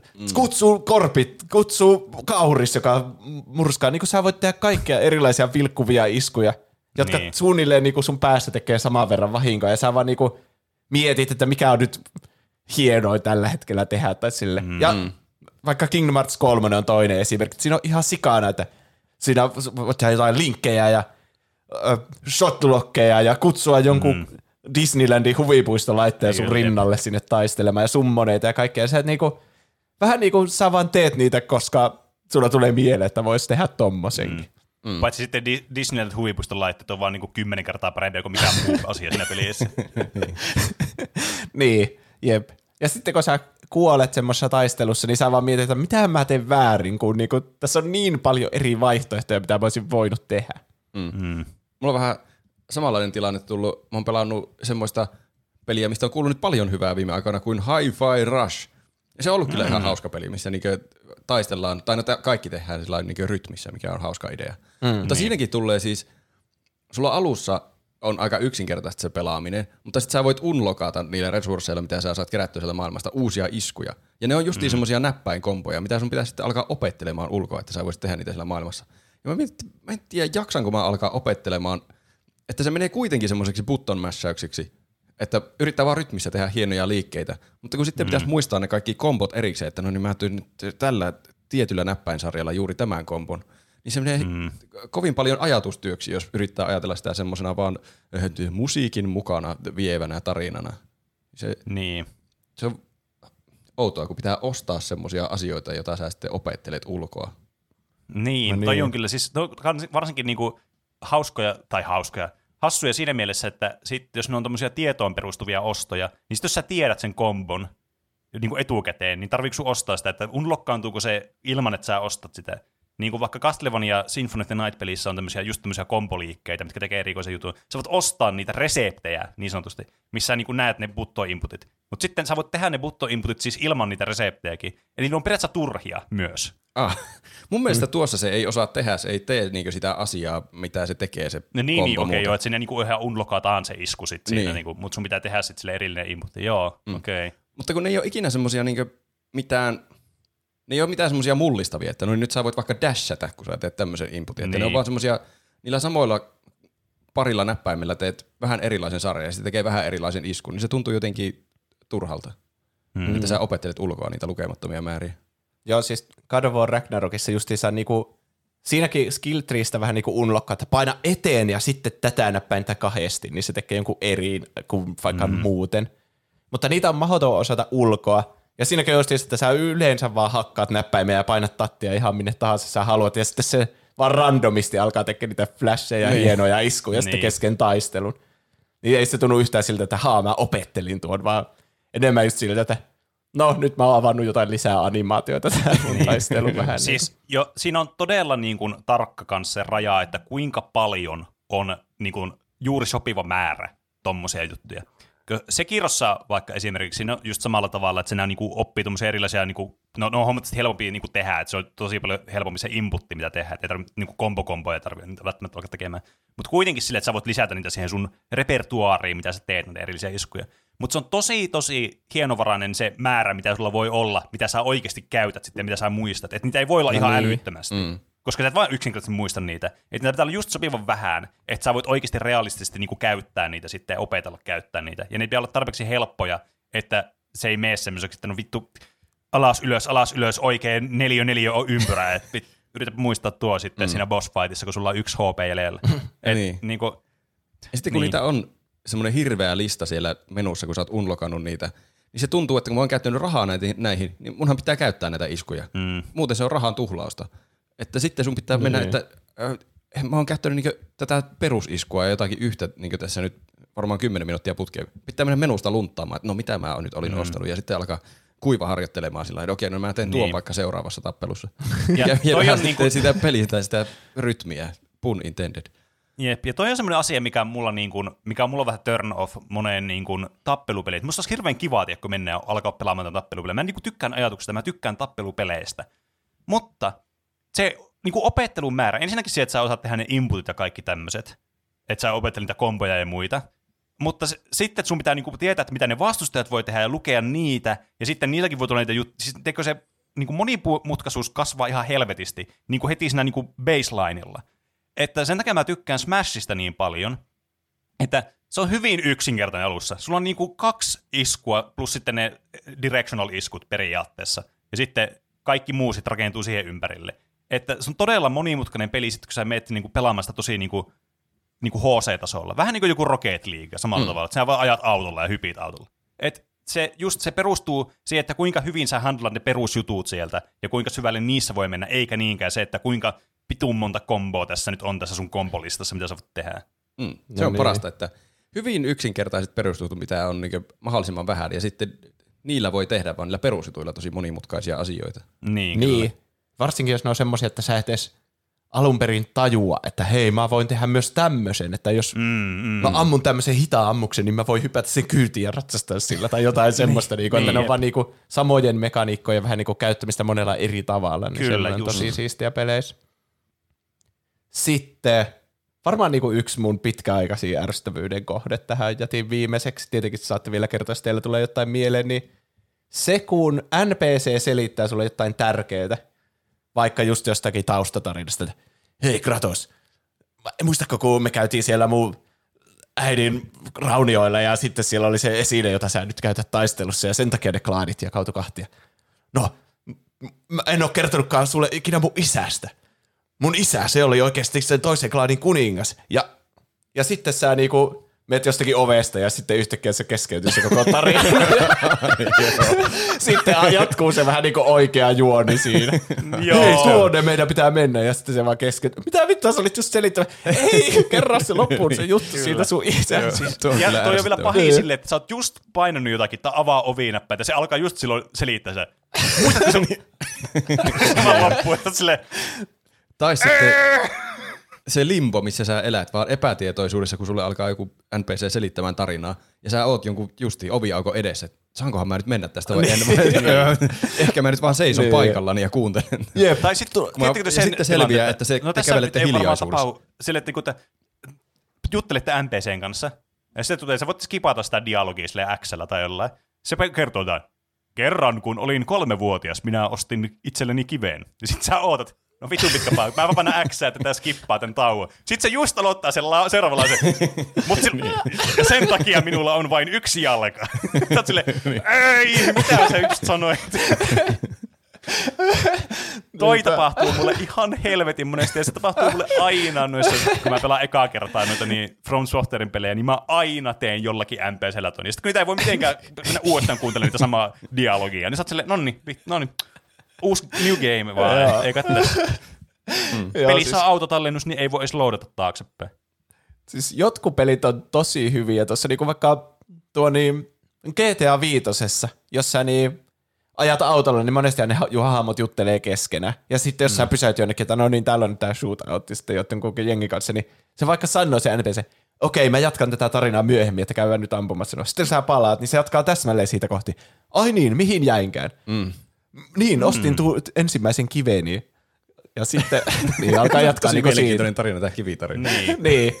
Mutta sitten just se kaikki pelit ei osaa sitä, ja sitten just mm. tulee niitä kiusallisia tilanteita, niin kuin vaikka jossakin God of War Ragnarökissä sitten seisoo vaan vitsi Kratos, joka vitsi koko maailman kohtalon käsissä, ja meillä on kiire ja muuten, ja sitten jää siihen ovijalkoon eteen silleen niin kuin idlaamaan ja odottaa, niin. että no niin Freija, kerro nyt vittu se tarina. Ja, se, ja se, on jälkeen, se, se on kaikista ärsyttävintä, että sä et voi niin kuin vaikuttaa edes välttämättä mitenkään. Niin kuin joskus, teekö jossakin Witcherissä, menet siellä jonkun N P C:n kanssa, juo, kävelet siellä jossain metiikossa tai missä liekää meitä, ja sitten se selittää sulle jotain juttua. Sitten joku vitun level yksi banditti tulee jostakin, kuvan sinua, että sitten se keskittyy sen dialogi, ja se ei koskaan jatku.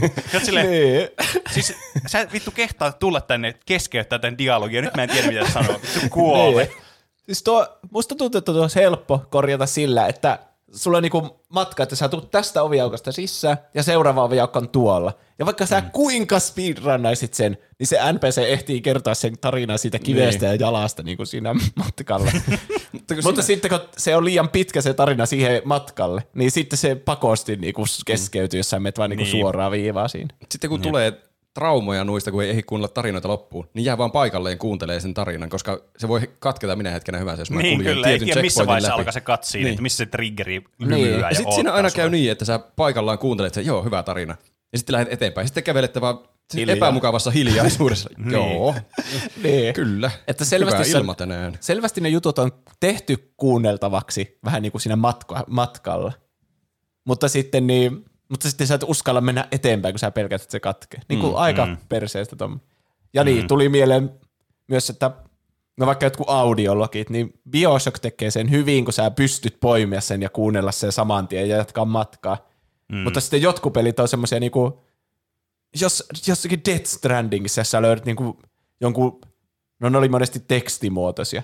Mikä on perseestä sekin yksi uusi mm. ärsyttävä asia peleissä, että pitää lukea jostakin menusta jotain back, background-loreja. Mm. Mutta niin, vaikka se olisikin niin, että mun mielestä parempi on sitä tommonen peli varsinkin, jossa kävellään vaan pitkiä matkoja reppuselässä eikä kuulu mitään. Niin onko se liian paha, niin kun, että jos mä poimin jonkun audiologin, niin että mä saisin kuunnella se siinä niin kuin pelatessa, eikä niin, se niin kuin pitäisi joo, siellä niin menussa kuunnella. Podcastia niin, siinä. Niin. Hmm. Huhhuh. Se olisi tehokasta ajankäyttöä. Siis no musta ois. Tuntuu, että meidän on pakko vaan tehdä tämmöinen uusi aihe jossakin vaiheessa, koska tässä tulee, tämä kestää tunnia, niin vaan löytyy ja löytyy enemmän ja enemmän näitä juttuja. Niin. Mm. Mä, ehdot, mä veikkaan, että menee varmasti tuntityyliin edes käydä nuo kuuntelijoiden läpi, niin tehdään sille, että tehdään vielä osaa kolme ja toivotaan parasta, että siellä tulee niinku uudet asiat sitten ja puhutaan Joo. niistä jossakin tulevassa jaksossa, että älkää huoliko, teidän viestinne on kyllä tallessa. Niin, tot, totta. Joo. Se on parempi niin, tota, noin, niin kaikille kuuntelijoille sitten, että saatte teidän äänenne kuuluville myös tähän, koska niin. se, on, se on ärsyttävää, kun tulee paljon hyviä kommentteja ja paljon hyviä juttuja, ja sitten ei lukea niitä. Niin. Mm. Mutta siinä oli nyt, mitä meillä tuli mieleen, että ärsyttävä juttu.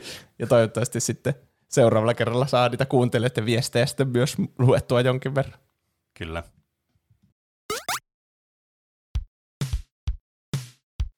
Tuntuuko sinusta, että käymäsi keskustelut eivät solju niin sujuvasti kuin haluaisit? Kokevatko keskustelukumppanisi epämukavia hiljaisuuksia kanssasi? Kielikuvastostamme saat rajattomasti materiaalia keskusteluun kuin keskusteluun ja teet sosiaalisesta kanssakäymisestäsi soljuvaa ja sutjakkaa. Kuvastostamme löydät helposti mihin tahansa hetkeen kaiken kattavat täytelauseet, kuten joo, ei kai siinä, ikiklassikko, tuota noin ja kesän suosikki, semmosta. Nyt erikoistarjouksena myös kätevä vastauksen viivyttäjä, no sanotaanko vaikka näin, että tuota, vain kolme yhdeksän viisi. Kuuntele tässä kielikuvastomme Antia täydessä loistossaan tyytyväisen asiakkaamme suusta. Moi Heikki, saitko sä viikonloppuna vietyä ne vanhat lahopuut sieltä Jussin varaston nurkilta notkumasta? No siis, anna kun mä mietin. Siis kyllähän, sanotaanko vaikka näin, että sehän taisi olla niin, että tuota, noin se, ne Jussin puut, niin siellähän ne... tosiaan pötköttelijät niillähän taisi olla sieltä semmoista, tiedäkö, niinku just hommaa siinä, että niinhän se meni silleesti, että juu. He, siis hetkinen, mitä sä nyt tarkoitat? Siis kävitkö vaiko etkö? Oo, semmoista. Si, siis pitää semmoista. No niin. Joo, eli siis tuota, niinhän mä tosiaan sanoin äsken, että eiköhän se homma ollut silleen mielen päällä, että juu, kun mietin nyt tota hommaa, niin kyllähän se silleen sanotaanko näin. Onhan tota puuta juu. Että semmoista. Jos tilaat heti, saat kaupan päälle meidän kestosuosikin tavallaan paketin. Tavallaan paketilla voit tavallaan kuulostaa tavallaan fiksummalta, kun sun lauseet on tavallaan pitempiä kuin ne olisi tavallaan ilman tavallaan pakettia, mutta ilman tavallaan lisää sisällön tuomaa tavallaan painetta niinku tavallaan. Kielikuvaston täyteen lauseet. Nyt ne ois vähän niinkuu silleen, että tavallaan nii... No semmoista. Tervetuloa takaisin kuuntelemaan Tuplahyppy kaksisataaneljäkymmentäseitsemän lähetystä. Kiitos. Kyllä. Seuraavana aiheena Roopella on pelikortit jo valmiiksi kädessä siellä. Kyllä. Seuraavana aiheena on vuorossa... Olipa, olipa tyydyttävä ääni. Aika hyvä ääni. Mä teen uudestaan sen. Oho. Äsken, oh. Siis ekalla oli se... oli parempi, ja tuossa tokalla oli parempi. Pitäisi yhdistää semmoisiksi täydelliseksi korttien suflasääneksi. Sen voi myydä sitten jossakin ääniefekti kaupassa. Semmoinen, niin, niin kyllä. Niin jotkut maksaa. Vitsi tuplahyppy ääniefektipaketti. Niin. Siinä, Siinä olisi, olisi kyllä. kyllä. Mutta sitten yliin kaikki me ääniefektit otetaan varaa jostain hommattuja. Itse tehtyjä, kaikki on itse tehtyjä. Kyllä, ihan itse tehtyjä kaikki. Siellä olisi B F G-laukaisu ääni myynnissä. Niin. Aivan itse tein omalla suulla niitä on ääneen. Ja sitten niitä... Niin. Lähti ihan vittu tangi. Eli äh, pelikortit. Äh, nyt mä luen täältä, kun tuli aiheehdotuksiin. Allu Allu laittoi. Keskustelu korttipeleistä voisi olla mukavaa kuunneltavaa nyt kesällä. Jos vaikka esittelisitte mahdollisimman erilaisia pelejä ja kaisitte omia kokemuksianne. Ehkä jopa korttipakan historiaan. Tai jos oikein innostunette, ehkä voisitte keksiä jopa omaan pelin.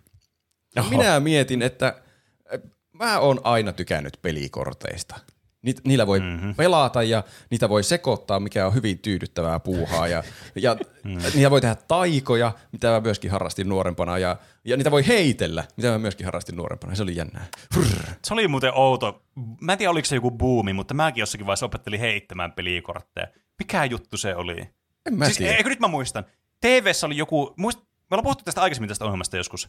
Mä en muista, mikä tämä ohjelman nimi on, mutta se oli se, missä niillä annettiin, että opettele viikossa tämmöinen taito, ja sitten niitä pitää mennä sinne studiolle ja tehdä se ja onnistua siinä ja voittaa jonkun auton tai jotain. Mm. Yeah.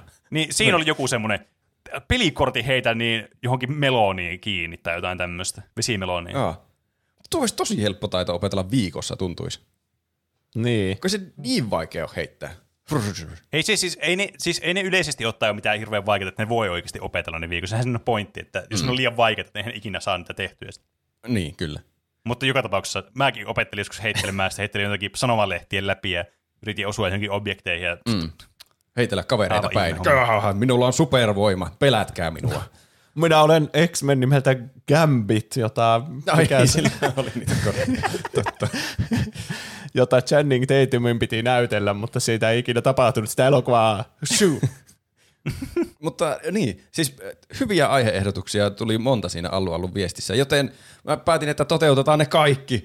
Täältä tulee Oho. massiivinen Wombo Combo Grandiosa pelikortti aihe potpuri extravagansaa. No niin. Kiitos. Ah.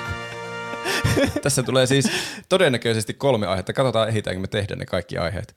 Ö, historiaa ja nippelitietoa. Sitten mietitään korttipelejä. Mik, mikä on paras korttipeli? Tai ei välttämättä päädytä, mikä on paras korttipeli, mutta mietitään, että mi, mitä, mikä on hyvissä korttipeleissä hyvää. Ja sitten, hmm. jos oikein innostutaan ja ehditään, niin tehdään lopuksi tuplahypyn korttipeli, mikä Oho. on sitten ultimaattinen korttipeli, mitä voi kaikki pelata. Uh. Ensimmäisenä vuorossa siis historiaa ja nippelitietoa korteista, totta kai kilpailun muodossa. Aha. Mä ajattelin, että mä kerron teille jonkun tarinan korttipelien historiasta, mutta se ei ollut niin kiinnostavaa se tarina sillä niin tarinana. Siellä ei ollut ketään semmoista päähenkilöä, ketä olisi kiva, kiva seurata. vaan siellä oli vaan asioita, mitä korteille on tapahtunut aikojen saatossa. Niin mä ajattelin, että kilpailuna. Kilpailuna kaikki on hauskempaa. Nyt sä aktivoit meitä, meidän on pakko kuunnella ja niin, olla mukana tässä. Totta. Öö, eli tervetuloa pelaamaan peliä nimeltä Oli kyseessä hertta, risti, ruutu tai pata. Vastaa hyvin, niin saat pisteen. Hetkinen. Ehkä tuolla eli... pitäisi rimmata. Ei, ei. Tässä pelissä tulee erilaisia kysymyksiä teille vastaan, joihin teidän pitää vastata. Ja oikeasta vastauksesta saatte pisteen. Ja isommalla pistemäärällä lopulta voittaa. Ja mä mietin, mikä olisi hyvä palkinto, enkä keksinyt muuta, niin täydellinen palkinto on, että pelin voittaja saa nimetä lopulta sen Tuplahypyn korttipelin, uh, jos me mm, päädytään johonkin okay. korttipeliin lopulta. Sitten kun me joskus elämässämme tehdään korttipeli, niin se, tämä pelin voittaja saa nimetä sen. Okei. Okay. Ensimmäinen kysymys. Et tota, mä en nyt ajatellut tätä, että Pene on taas etänä, niin silloin on takalyöntiasema niin summeritoiminnassa. Niin ehkä koetaan vetää jotenkin vuorotellen semmoiset kysymykset, mitkä voi vetää vuorotellen vastausvaihtoehtoina okay. vuoroina. Eli ensimmäisessä kysymyksessä on kolme vaihtoehtoa. Valitkaa niistä oikea vaihtoehto. Ensimmäiset pelikortit todennäköisesti keksittiin kahdeksansataa-luvulla Kiinassa, tuhatkolmesataa-luvulla Venäjällä vai tuhatseitsemänsataa-luvulla Italiassa. Kumpi aloittaa? Aloita vaikka sä, kun kysyit. Se eka. Kiinassa kahdeksansataa-luvulla. Mitä Pene sanoo? No mä olin, mä olin vastaamassa ton samaan, mutta mä mietin, että se voisi olla joku toinenkin. Mutta mä vastaan sen samaan. Vastaatte molemmat vaihtoehdon A kahdeksansataa-luvulla Kiinassa. Kyllä. Se oli hyvin vastattu. Se oli oikein. Okei, hyvä, hyvä että ratsastin nyt tällä vastauksella. Mä, houkutus oli suuri vaan ottaa joku eri sen takia, koska Juuso vastasi tuon. Niin se monesti on, mutta kannattaa luottaa omaan vaistoon. Kyllä. Kannattaa luottaa Juuson vastaukseen. Näin on. Se oli Tang-dynastian aikaan ja se keksittiin puulohkopainatuksen keksimisen seurauksena ilmeisesti. Mm. Mikä oli puulohkopainatus? Joku semmoinen, ne oppi painamaan niinkö tekstiä tai kuvia jotenkin puulohkoilla mm. asioihin. Niin sitten, niin. että hei, mehän voidaan tehdä kortteja. Ja sitten teki jonkinnäköiset kortit. Kuulostaapa epäkäytännöllistä, niin. olisi tulostanut niin kuin normaalit ihmiset. Niin. niin. Miksi ei vaan ostanut korttipakkaa kaupasta, idiotit? Niin.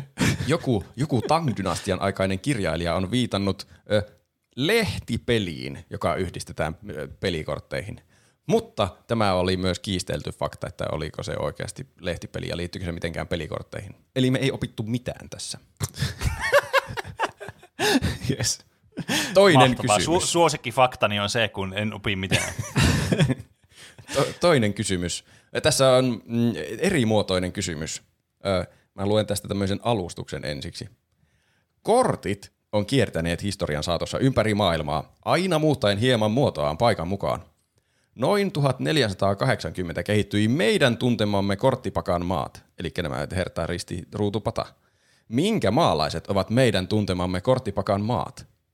Tämä vastaus annetaan imitoimalla kyseisen maan kieltä, ja minä tunnistan kielen parhaani mukaan. Ja kumman maa on sitten maantieteellisesti lähempänä oikeaa vastausta voittaa? No niin. Let's, let's get racist. Yes. No niin. Eli saanko mä nyt aloittaa? Nyt saat aloittaa. Äh, mä vastaan... Hmm, tää on muuten itse asiassa aika pahaa. Koska se voisi... Se voi, mä veikkaan, että tässä kuitenkin on joku Euroopan maa kyseessä. Tää on paha, jos sä annat mulle vink- vinkkejä, että miltä alueelta sun vastaus on sitten... Mun tunnistaminen menee puolueelliseksi. Hmm. Mä vastaan...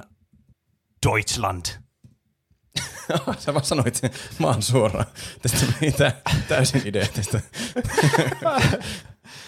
No, mitä? Sä, sä asetit huonot tota, noin, niin, ohjenuorat tähän. Okei. Okay. Mitä Juuso vastaa? Voi ei, mun pitää keksiä joku lause, mikä mä sanon sillä mun paskalla aksentilla. Oot... Oh. Oi, governor, is it time for tea? Ah, tuli selkeä. Se oli Briteistä. Jep. Ne oli hyviä vastauksia. Nyt mun pitää vaan, tuota, oh, mihin mä menin? Johonkin ostaa Larsen Eurooppa-kehyspalapeli. Mä halusin mennä karttaan, että kumpi on lähempänä nyt tätä oikeaa vastausta. Kiitos sä. Laitat jonnekin Google Mapsiin, että kävele Iso-Britanniasta. Niin. Kunhan mä tuota, löydän vaan kartan. Okei, okay, nyt mulla on aika hyvä kartta. Kyllä, mä sanoisin, voittaja on Pene. Yes. Oho. Kyllä. Mutta varmistaa, että onko Saksa väl, äh, varmasti lähempänä kuin Yhdistynyt kuningaskunta Ranskaa. Mutta sehän on siinä Vai... ihan naapurissa. Siinä on pieni ve- mm. vesimassa välissä tuossa te, brittien ja Ranskan välissä. Ei sitä toi lasketa. Itseasi... Mun mielestä ne pitäisi olla niinku kiinni toisissa tässä. En mä sille vesimassalle voi mitään. Mun täytyy sanoa, että mulla kyllä kävi Ranska mielessä, että se olisi ollut todennäköinen vastaus kyllä tuohon. Mutta mä en keksinyt mitään ranskaksi, niin sitten mä vastasin saksaa. Se oli myös ovella sanoa se maan nimi suoraan, niin ei tulla väärinkäsityksiä, minkä maa sä niin, valitset. No, eikö? Tuossa mun mielestä oli tärkeää olla tarkka tuossa niin omassa niin vastauksessa. Kyllä. Ja se nyt kannatti, koska mä olin selvästikin parempi vastaaja tälle. Näin on. Nämä on siis ilmeisesti ranskalaiset pelikortit, nämä millä me pelataan yleensä. Tämä on seuraava kysymys. Eri puolima... Eri puolilla maailmaa kortit ei olekaan välttämättä tuttua neljää maata. Mikä maa, eli siis suit, ei ole ollut, mm. ainakaan minun tietääkseni, yleisessä käytössä pelikorteissa jossain päin maailmaa? Onpa epämääräinen kysymys. On kyllä hyvin epämääräinen kysymys. Eli tässä tulee neljä vaihtoehtoa ja kolme näistä on oikeita maita jossain päin maailmaa jo, niin kuin pelikorteissa. Ja yksi Aa. ei ole oikea. Aivan, eli yksi on tämmöinen Roopen keksimä. Kyllä. A. Miekka, B. Kilpi, C. Jousi vai D. Tammenterho? Öö, Pene taisi vastaa ensiksi mm. viime kerralla, joten Juuso vastaa ensiksi. No se on joko Tammenterho tai sitten se just ei ole Tammenterho. Näin, näin se on. Se on fifty fifty, se on tai ei ole. Jos mä... Ei se, Roope ottaisi vaan jonkun kypärän sitten siihen seuraavaksi vaihtoehdoksi, eikä tammenterhon. Tai sitten just se yrittää hämätä tällä tavalla, että tammenterho oli tietenkin mun keksimä. Sehän ei kuulosta yhtään samalta kuin nuo muut. Jaa. Voi helvetti. Mä vastaan sen kilpi. Kilpi? Joo. Okei. Okay. Koska nuo... Mä... No. N- niin. Sä oot sanonut, että kerro vaan toki, niin sun perustelut. Enkä kerro. En sulle. No, mä, mä tiedän, että kilpi on väärä vastaus, sitä ei kannata vastata. Joten mä on jo tässä etulentiasemassa heti. Mutta toi tammenterho on kyllä siis, tää, mä voisin niin kuvitella tuo Roopen keksimää, se oli vaan semmoinen hämäys, tämmöinen double bluff. Mutta toisaalta, ei vittu tammenterho, miksi se olisi tammenterho, koska se ei niinku liity mitenkään mihinkään näistä. Se ei liity edes niihin niinku... Mutta toisaalta, eihän se tarkoita, että niitä olisi välttämättä sen, just se pataristi, hertta, mikäli ei, ruutu. Eihän se tarkoita, että se olisi, ne välttämättä olisi niitä. Nehän voi olla kaikki tommosia jotain, joku tammenterho, ö, omena, banaani ja vaikka koira, pussirotta. No aika lähellä. niin, niin, mä veikkaan, että oikea vastaus tähän on, eli siis mikä ei näistä ole oikea suit. Niin se on toi niin, se jousi. Jousi on väärin. Mielenkiintoiset vastaukset kummaltakin. Toinen teistä vastasi kuitenkin vain oikein. Ja se oli Pene. Pene vastasi mm. oikein. Aha, yeah. Kyllä. Jousi ei kuulunut joukkoon. Tammenterho on ö, esimerkiksi saksalaisissa korteissa ilmeisesti. Siellä on, myös, siellä on myös lehtiä ja kelloja. Ja sitten jostain syystä herttaa. Tai joku sydän. Espanjassa jotakin kuppeja, kolikoita, tuommoinen clubs, eli niinkö, tuo näyttää tuommoiselta niin, siis, enemmänkin nuijalta, ja sitten miekkoja. Niin tarokakortit, niin kuin tarokamaat. Niin, kaiken, kaikenmoisia täällä on. Tarotkortit. Niin. Mm. Tää, kyllä, Pene on nyt huikeassa johdossa kolme yksi.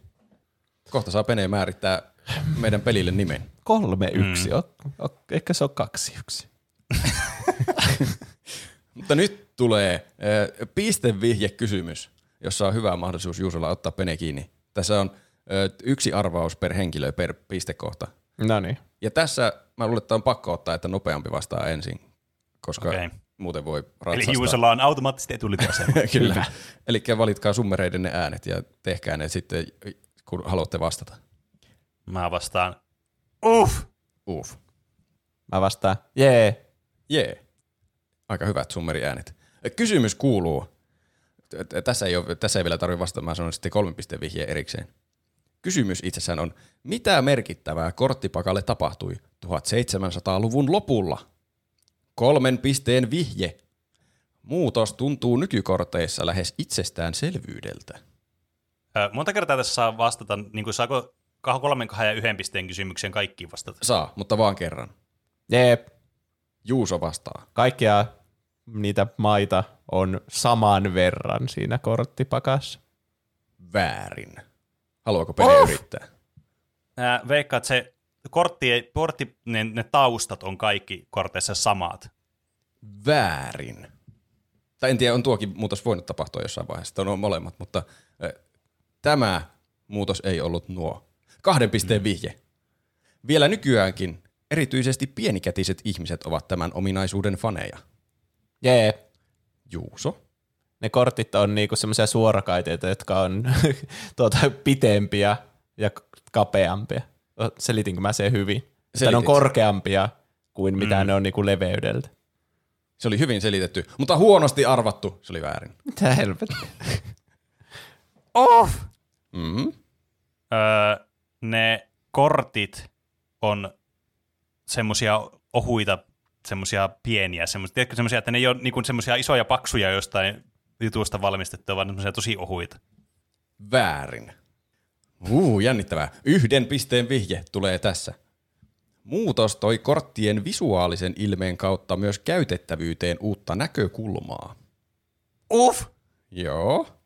Se, että ne numerot ja ne maat näkyy niinku ylö, ylhäällä ja alaspäin, riippumatta siitä kummin päin sä pidät niitä kädessä. Tuo on... Silleen niinku, hmm. tiedätkö, ne on vastakkaisilla kulmilla ne... Mun, mun, hmm. Ehkä mun on tarkennan vielä tätä vaihetta? Sitä ehkä pitää vielä tarkentaa. No siis silleen, että kun sä pidät niitä, sä fan-outtaat ne kortit, niin sä näet siellä vasemmalla ylhäällä ne kaikki ne jutut, riippumatta miten päin sä pidät niitä kädessä. Okei. Okay. Ehkä mä tuon hyväksyn. No, mun täytyy hyväksyä tuo. Se, tämä muutos oli siis, että tämä, nämä, nämä korttien maat ja arvot alettiin yleisesti merkitä sinne korttien kulmiin. Eli ne Aa. näkyy siellä. Että ne ylipäänsä tuli sinne kulmiin ne korttien Aa, että arvot. Ne ylipäätänsä oli siinä näkyvissä. Näin Aa, mä ainakin okay. ymmärsin tämän. Miten faktan. Ne isokätiset on sitten pitänyt silleen, että koko kortti näkyy aina kerralla siinä? No varmaan se on ollut siinä jossain keskellä siinä, niin sitten se pitää näkyä sillä melkein koko kortti, että niitä voi pitää kädessä. Tuo on kyllä erittäin itsestään selvää, että se niin on siellä. Niin on. Huomasitteko? Mä yritin... on muuten tosi hyvä feature, mitä, mitä ne kehitteli kyllä tuon. Niin on. Mä yritin upottaa tuonne tuommoisia vihjesanoja, niin kuin, että... Pienikätiset ihmiset oli ominaisuuden faneja, koska sitä tehdään semmoinen fan siitä kortista. Niin, aah, siinä on tämmöisiä puneja. Joo. Aika cringe. Ja mä luulin, että sä tajusit tosta, tosta näkökulmasta, että sitten ne on siellä kulmassa. Oi hitto. Penelle mä taas piste. Mä yritän hämmentää tässä Juuson nauramaan, että se ei pysty keskittyä tähän kilpailuun, niin voittoa saleet. Onko mulla vielä mahdollisuuksia? Onko tässä lisää kysymyksiä? Tässä on vielä kysymyksiä. Yeah. En oikeastaan tiedä, kuinka paljon. Tämä on vähän tämmöinen pienimuotoinen kisa, että meillä on aikaa vielä muullekin. Mutta Pene on nyt neljä yksi johdossa. Seuraava kysymys kuuluu näin. Ranskalainen korttivalmistaja Agen innovoi vuonna seitsemäntoistaneljäkymmentäviisi ensimmäistä kertaa molemminpuoliset kuvakortit. Koska sitä ennen ne oli ilmeisesti ollut vaan niin jotenkin päin oikein päin. Niin sitten vastustaja aina mm. tiesi, mikä sulla on kädessä kuvakortti, kun sä käänsit sen oikein päin käteen, että se ei ärsytä sua siellä. Mm. Aa, totta. Miksi Ranskan hallitus, joka kontrolloi korttien designia, kielsi näiden korttien valmistuksen? A. Ai tässä taas saa tuota, kumpi vastasi viimeksi ensin? Juuso vastasi ensin. Mun mielestä Pene vastasi viimeksi ensin. No ei, taisin mä vastata okay. ensin viimeksi. Eli miksi Ranskan hallitus kielsi näiden korttien valmistuksen? Harmi, että tämä äänitetään, niin voi tarkistaa valheet. Niinpä. Kyllä. A. Heidän mielestään kortit antoivat kansalaisille kuninkaallisistaan groteskin ja kaksinaamaisen kuvan. B. He arvioivat, että design-muutoksesta koituvat valmistuskulut olisivat liian suuret hyötyyn nähden. Vai C. No en minä vittu tiedä, aika ärsyttävää, että tähän ei saatu taustatarinaa. No tuo C se ei ainakaan ole, koska tuossa tulisi niin paljon kommentteja, miten meni niin kuin omasta mielestä osioita. Tämä oli kyllä niin kuin maailman paskin kysymys, eli tämä on täysin viisikymmentä viisikymmentä. Ää, mä... Siis jo, vaikka tähän ei olisi tullut näitä vastausvaihtoehtoja, Niin mun ensimmäinen veikkaus olisi ollut toi A, että se antaa niistä kuninkaallisista huonon kuvaan jollakin tavalla. Mutta tuossa oli tietysti tarkemmin selitetty tuossa vastausvaihtoehdossa, niin mä vastaan sen kaksinaamaisen kuvaan antaa niistä. Okei. Okay. Mitä Juuso vastaa? Se on se C, koska nuo on ihan pöljiä nuo molemmat noista. A ja B. Mä vastaan sen, että ei löytynyt taustatarinaa. Tässäkin toinen vastasi oikein. Tällä kertaa se oli Juuso. Kyllä. Oho! Ei voi olla. Nyt kaikki kuuntelet äkkiä, miten meni noin niin kuin omasta mielestä. Että aivan paska kysymys. Mä luin tuon fakta ja kirjoitin sen, että tässä on hauska kysymys. Mutta sitten siinä ei lukenut mitään syytä sille, miksi ne. Ja sitten mua ärsytti. Ja mä yritin etsiä vielä Googlestakin, mutta ei löytynyt mitään järkevää. Niinpä ne se etti Googlesta. Niin. No niin. Kysyy okay. Varmaan chat G P T:ltäkin. Siltä en uskaltanut kysyä. Noin spesifiä asiaa. Sieltä olisi tullut mitä tahansa vastaukseksi varmaan. Seuraava kierros on ö, nimeltään käyttötarkoitusta vai täyttä harhautusta. Eli tämmöinen uh. quickfire saippua roopea kierros tähän. Mihin pelikortteja on käytetty ajan saatossa? Nämä hmm. käyttötarkoitukset sijoittuu Yhdysvaltoihin, koska sieltä mä löysin asioita. Eli. Siellä asti kävit kuitenkin, mutta et voinut sitten etsiä tuohon lisää tietoa tuon äskeisen kysymykseen.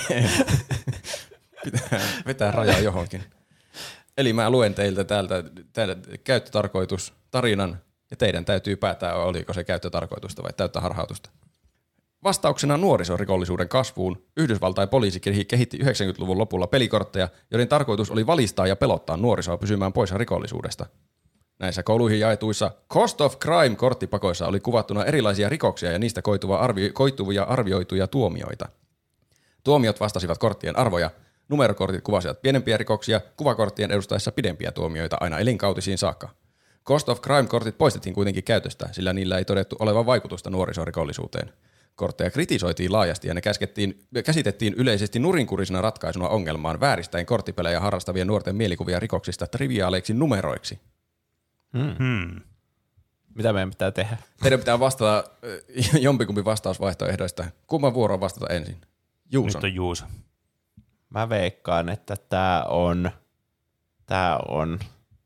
Vitsi, tää on niin tommonen pöljä kringe juttu, että ne varmaan tekis just tommos.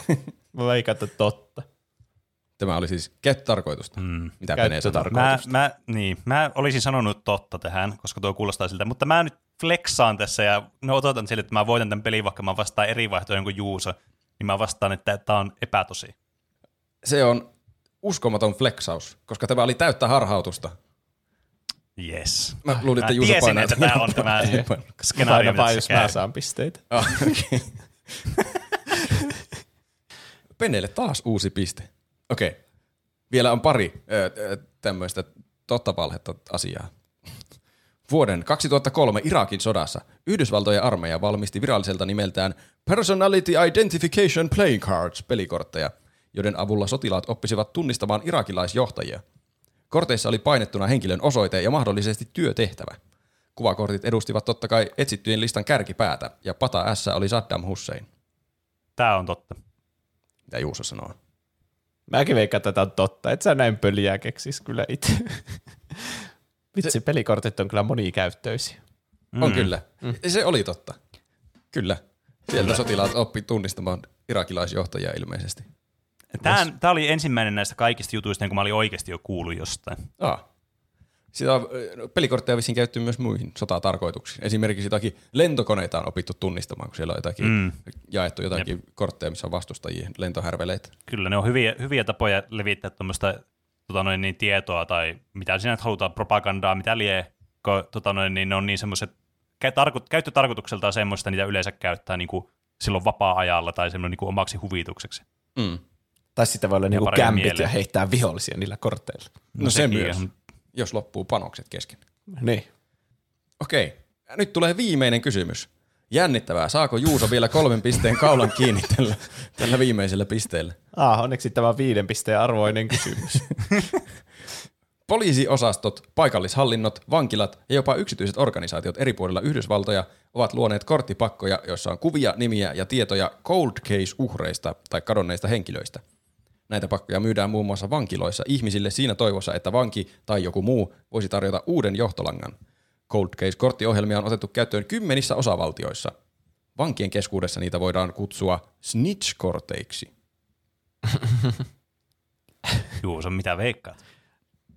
Mm. Tuossa oli liikaa kaikkia englanninkielisiä termejä cold case-tapauksia ja snitch-kortteja, niin mä veikkaan, että tää on taru. No, äh, no, siis mäkin, mustakin tuntuu, että tää on tarua, mutta mä vielä tämmönen viimeinen niin kuin nöyryytys juuri, niin mä vastaan, että tää on totta. Kyllä. Nöyryytys on taattu.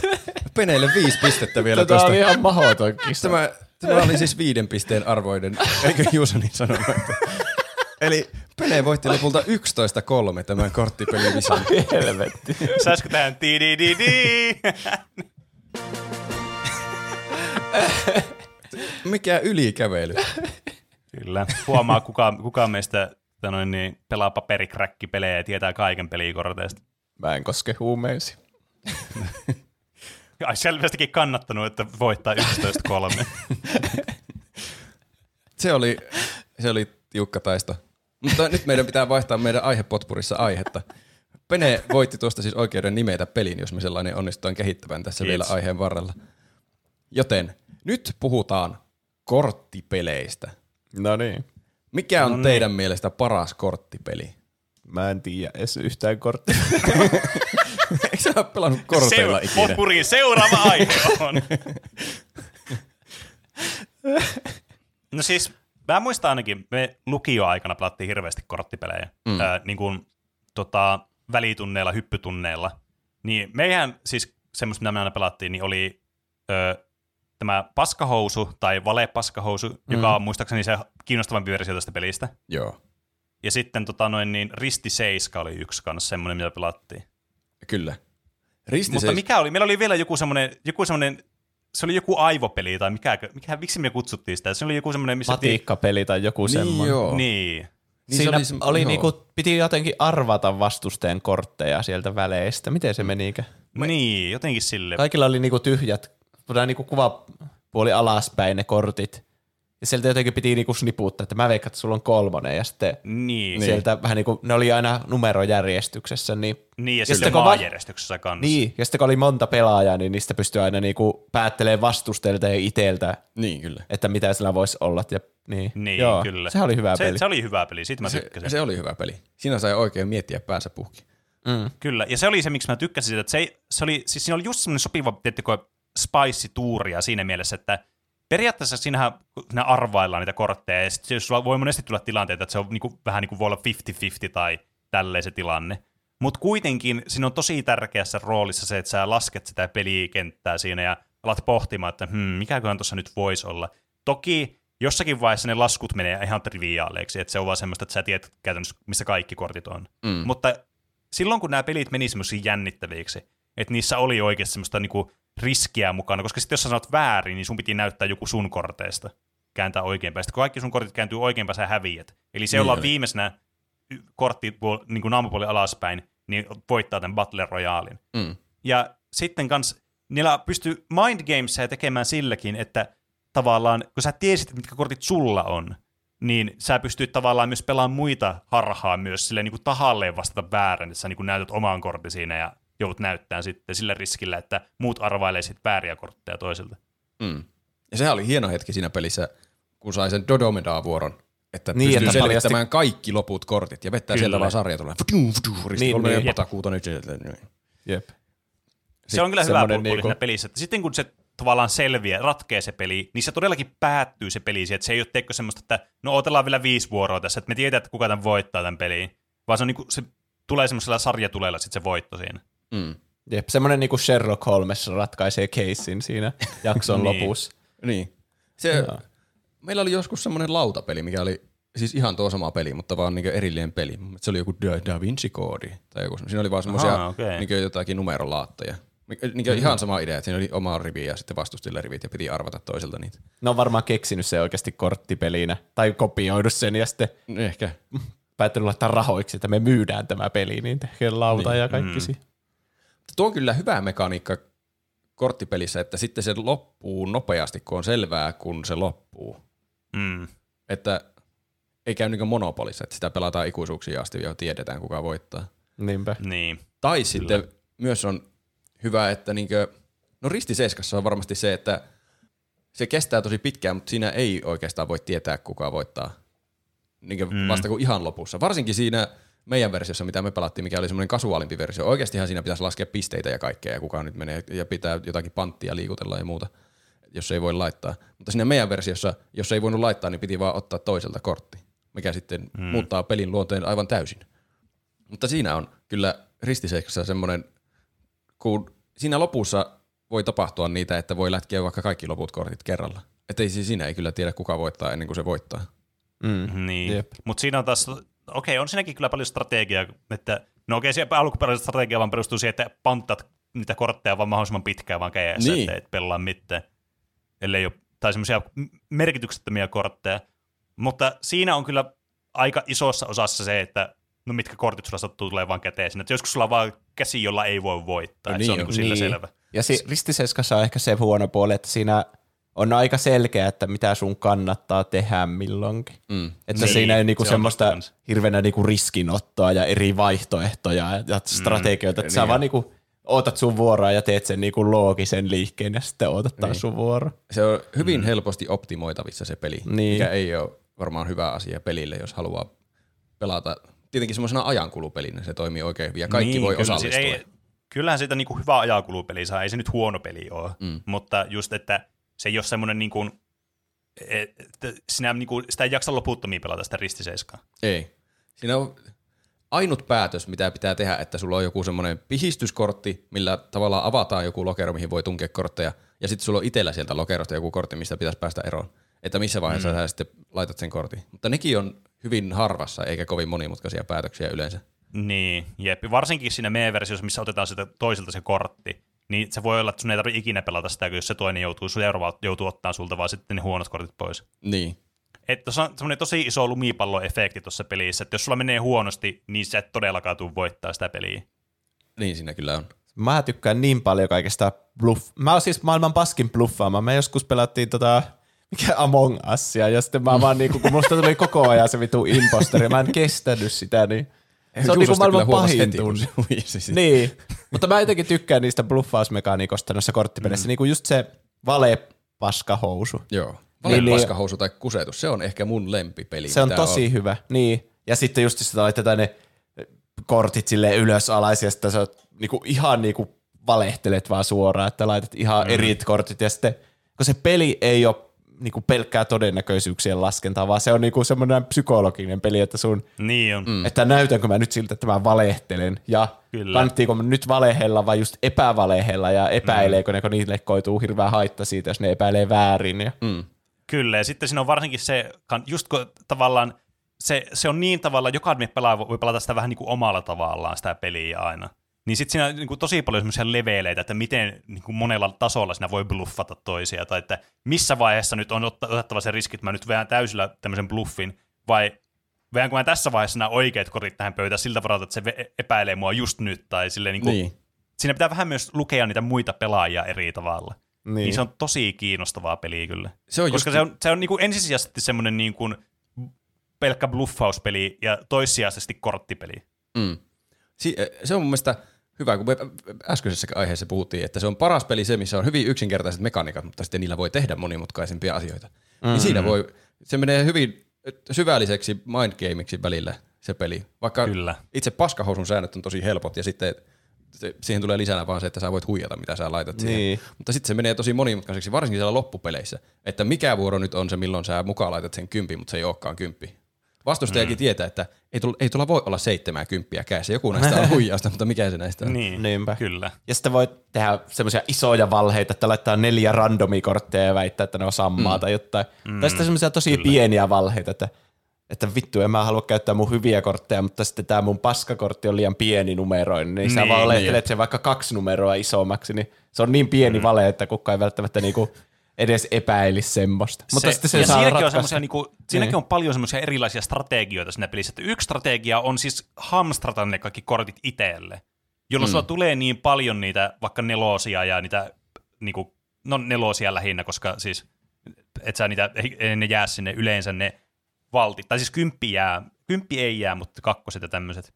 Niin sit sä voit kerätä niitä silleen, että sulla on vaan semmoinen mm. sulla on vaan semmoinen machine gun vuoro sitten, että sä niin vaan voitat periaatteessa peliin niillä. Että tää on niinku, tää on tosi mielenkiintoinen. Ja siis just se, että et vaikka ajattelee, että no onhan se aika helppoa, että no, et alussa sä aina valehtelet, että pistät aina vaan huonot kortit pois ja valehtelet niitä menemään.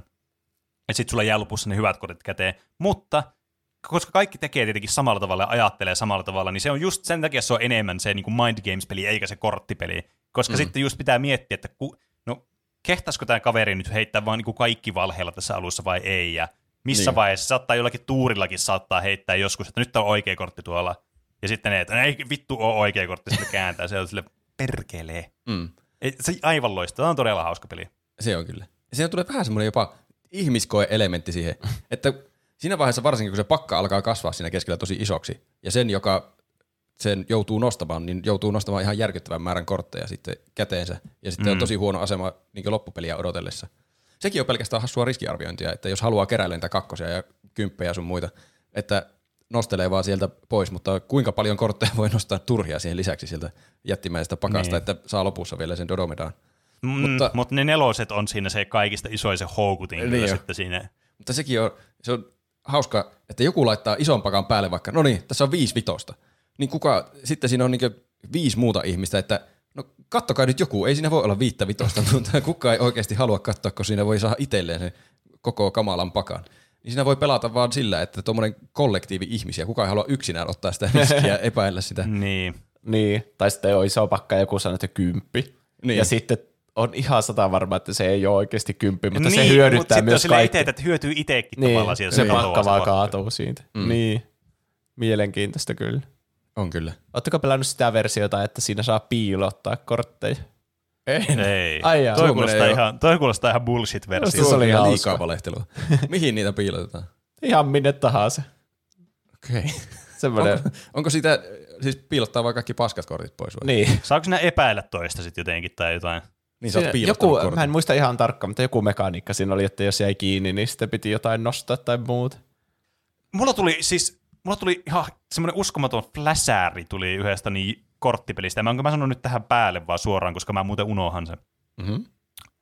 Siis mä muistan, mä pelasin joskus, siis I shit you not, tästä on varmaan viisitoista vuotta tai jotain. Niin, varmaan just joku viisitoista vuotta. Niin rippileirillä olisiko ollut, tai silloin aikaa oli niiden ihmisten kanssa, jotka oli samalla riparilla, niin hengas.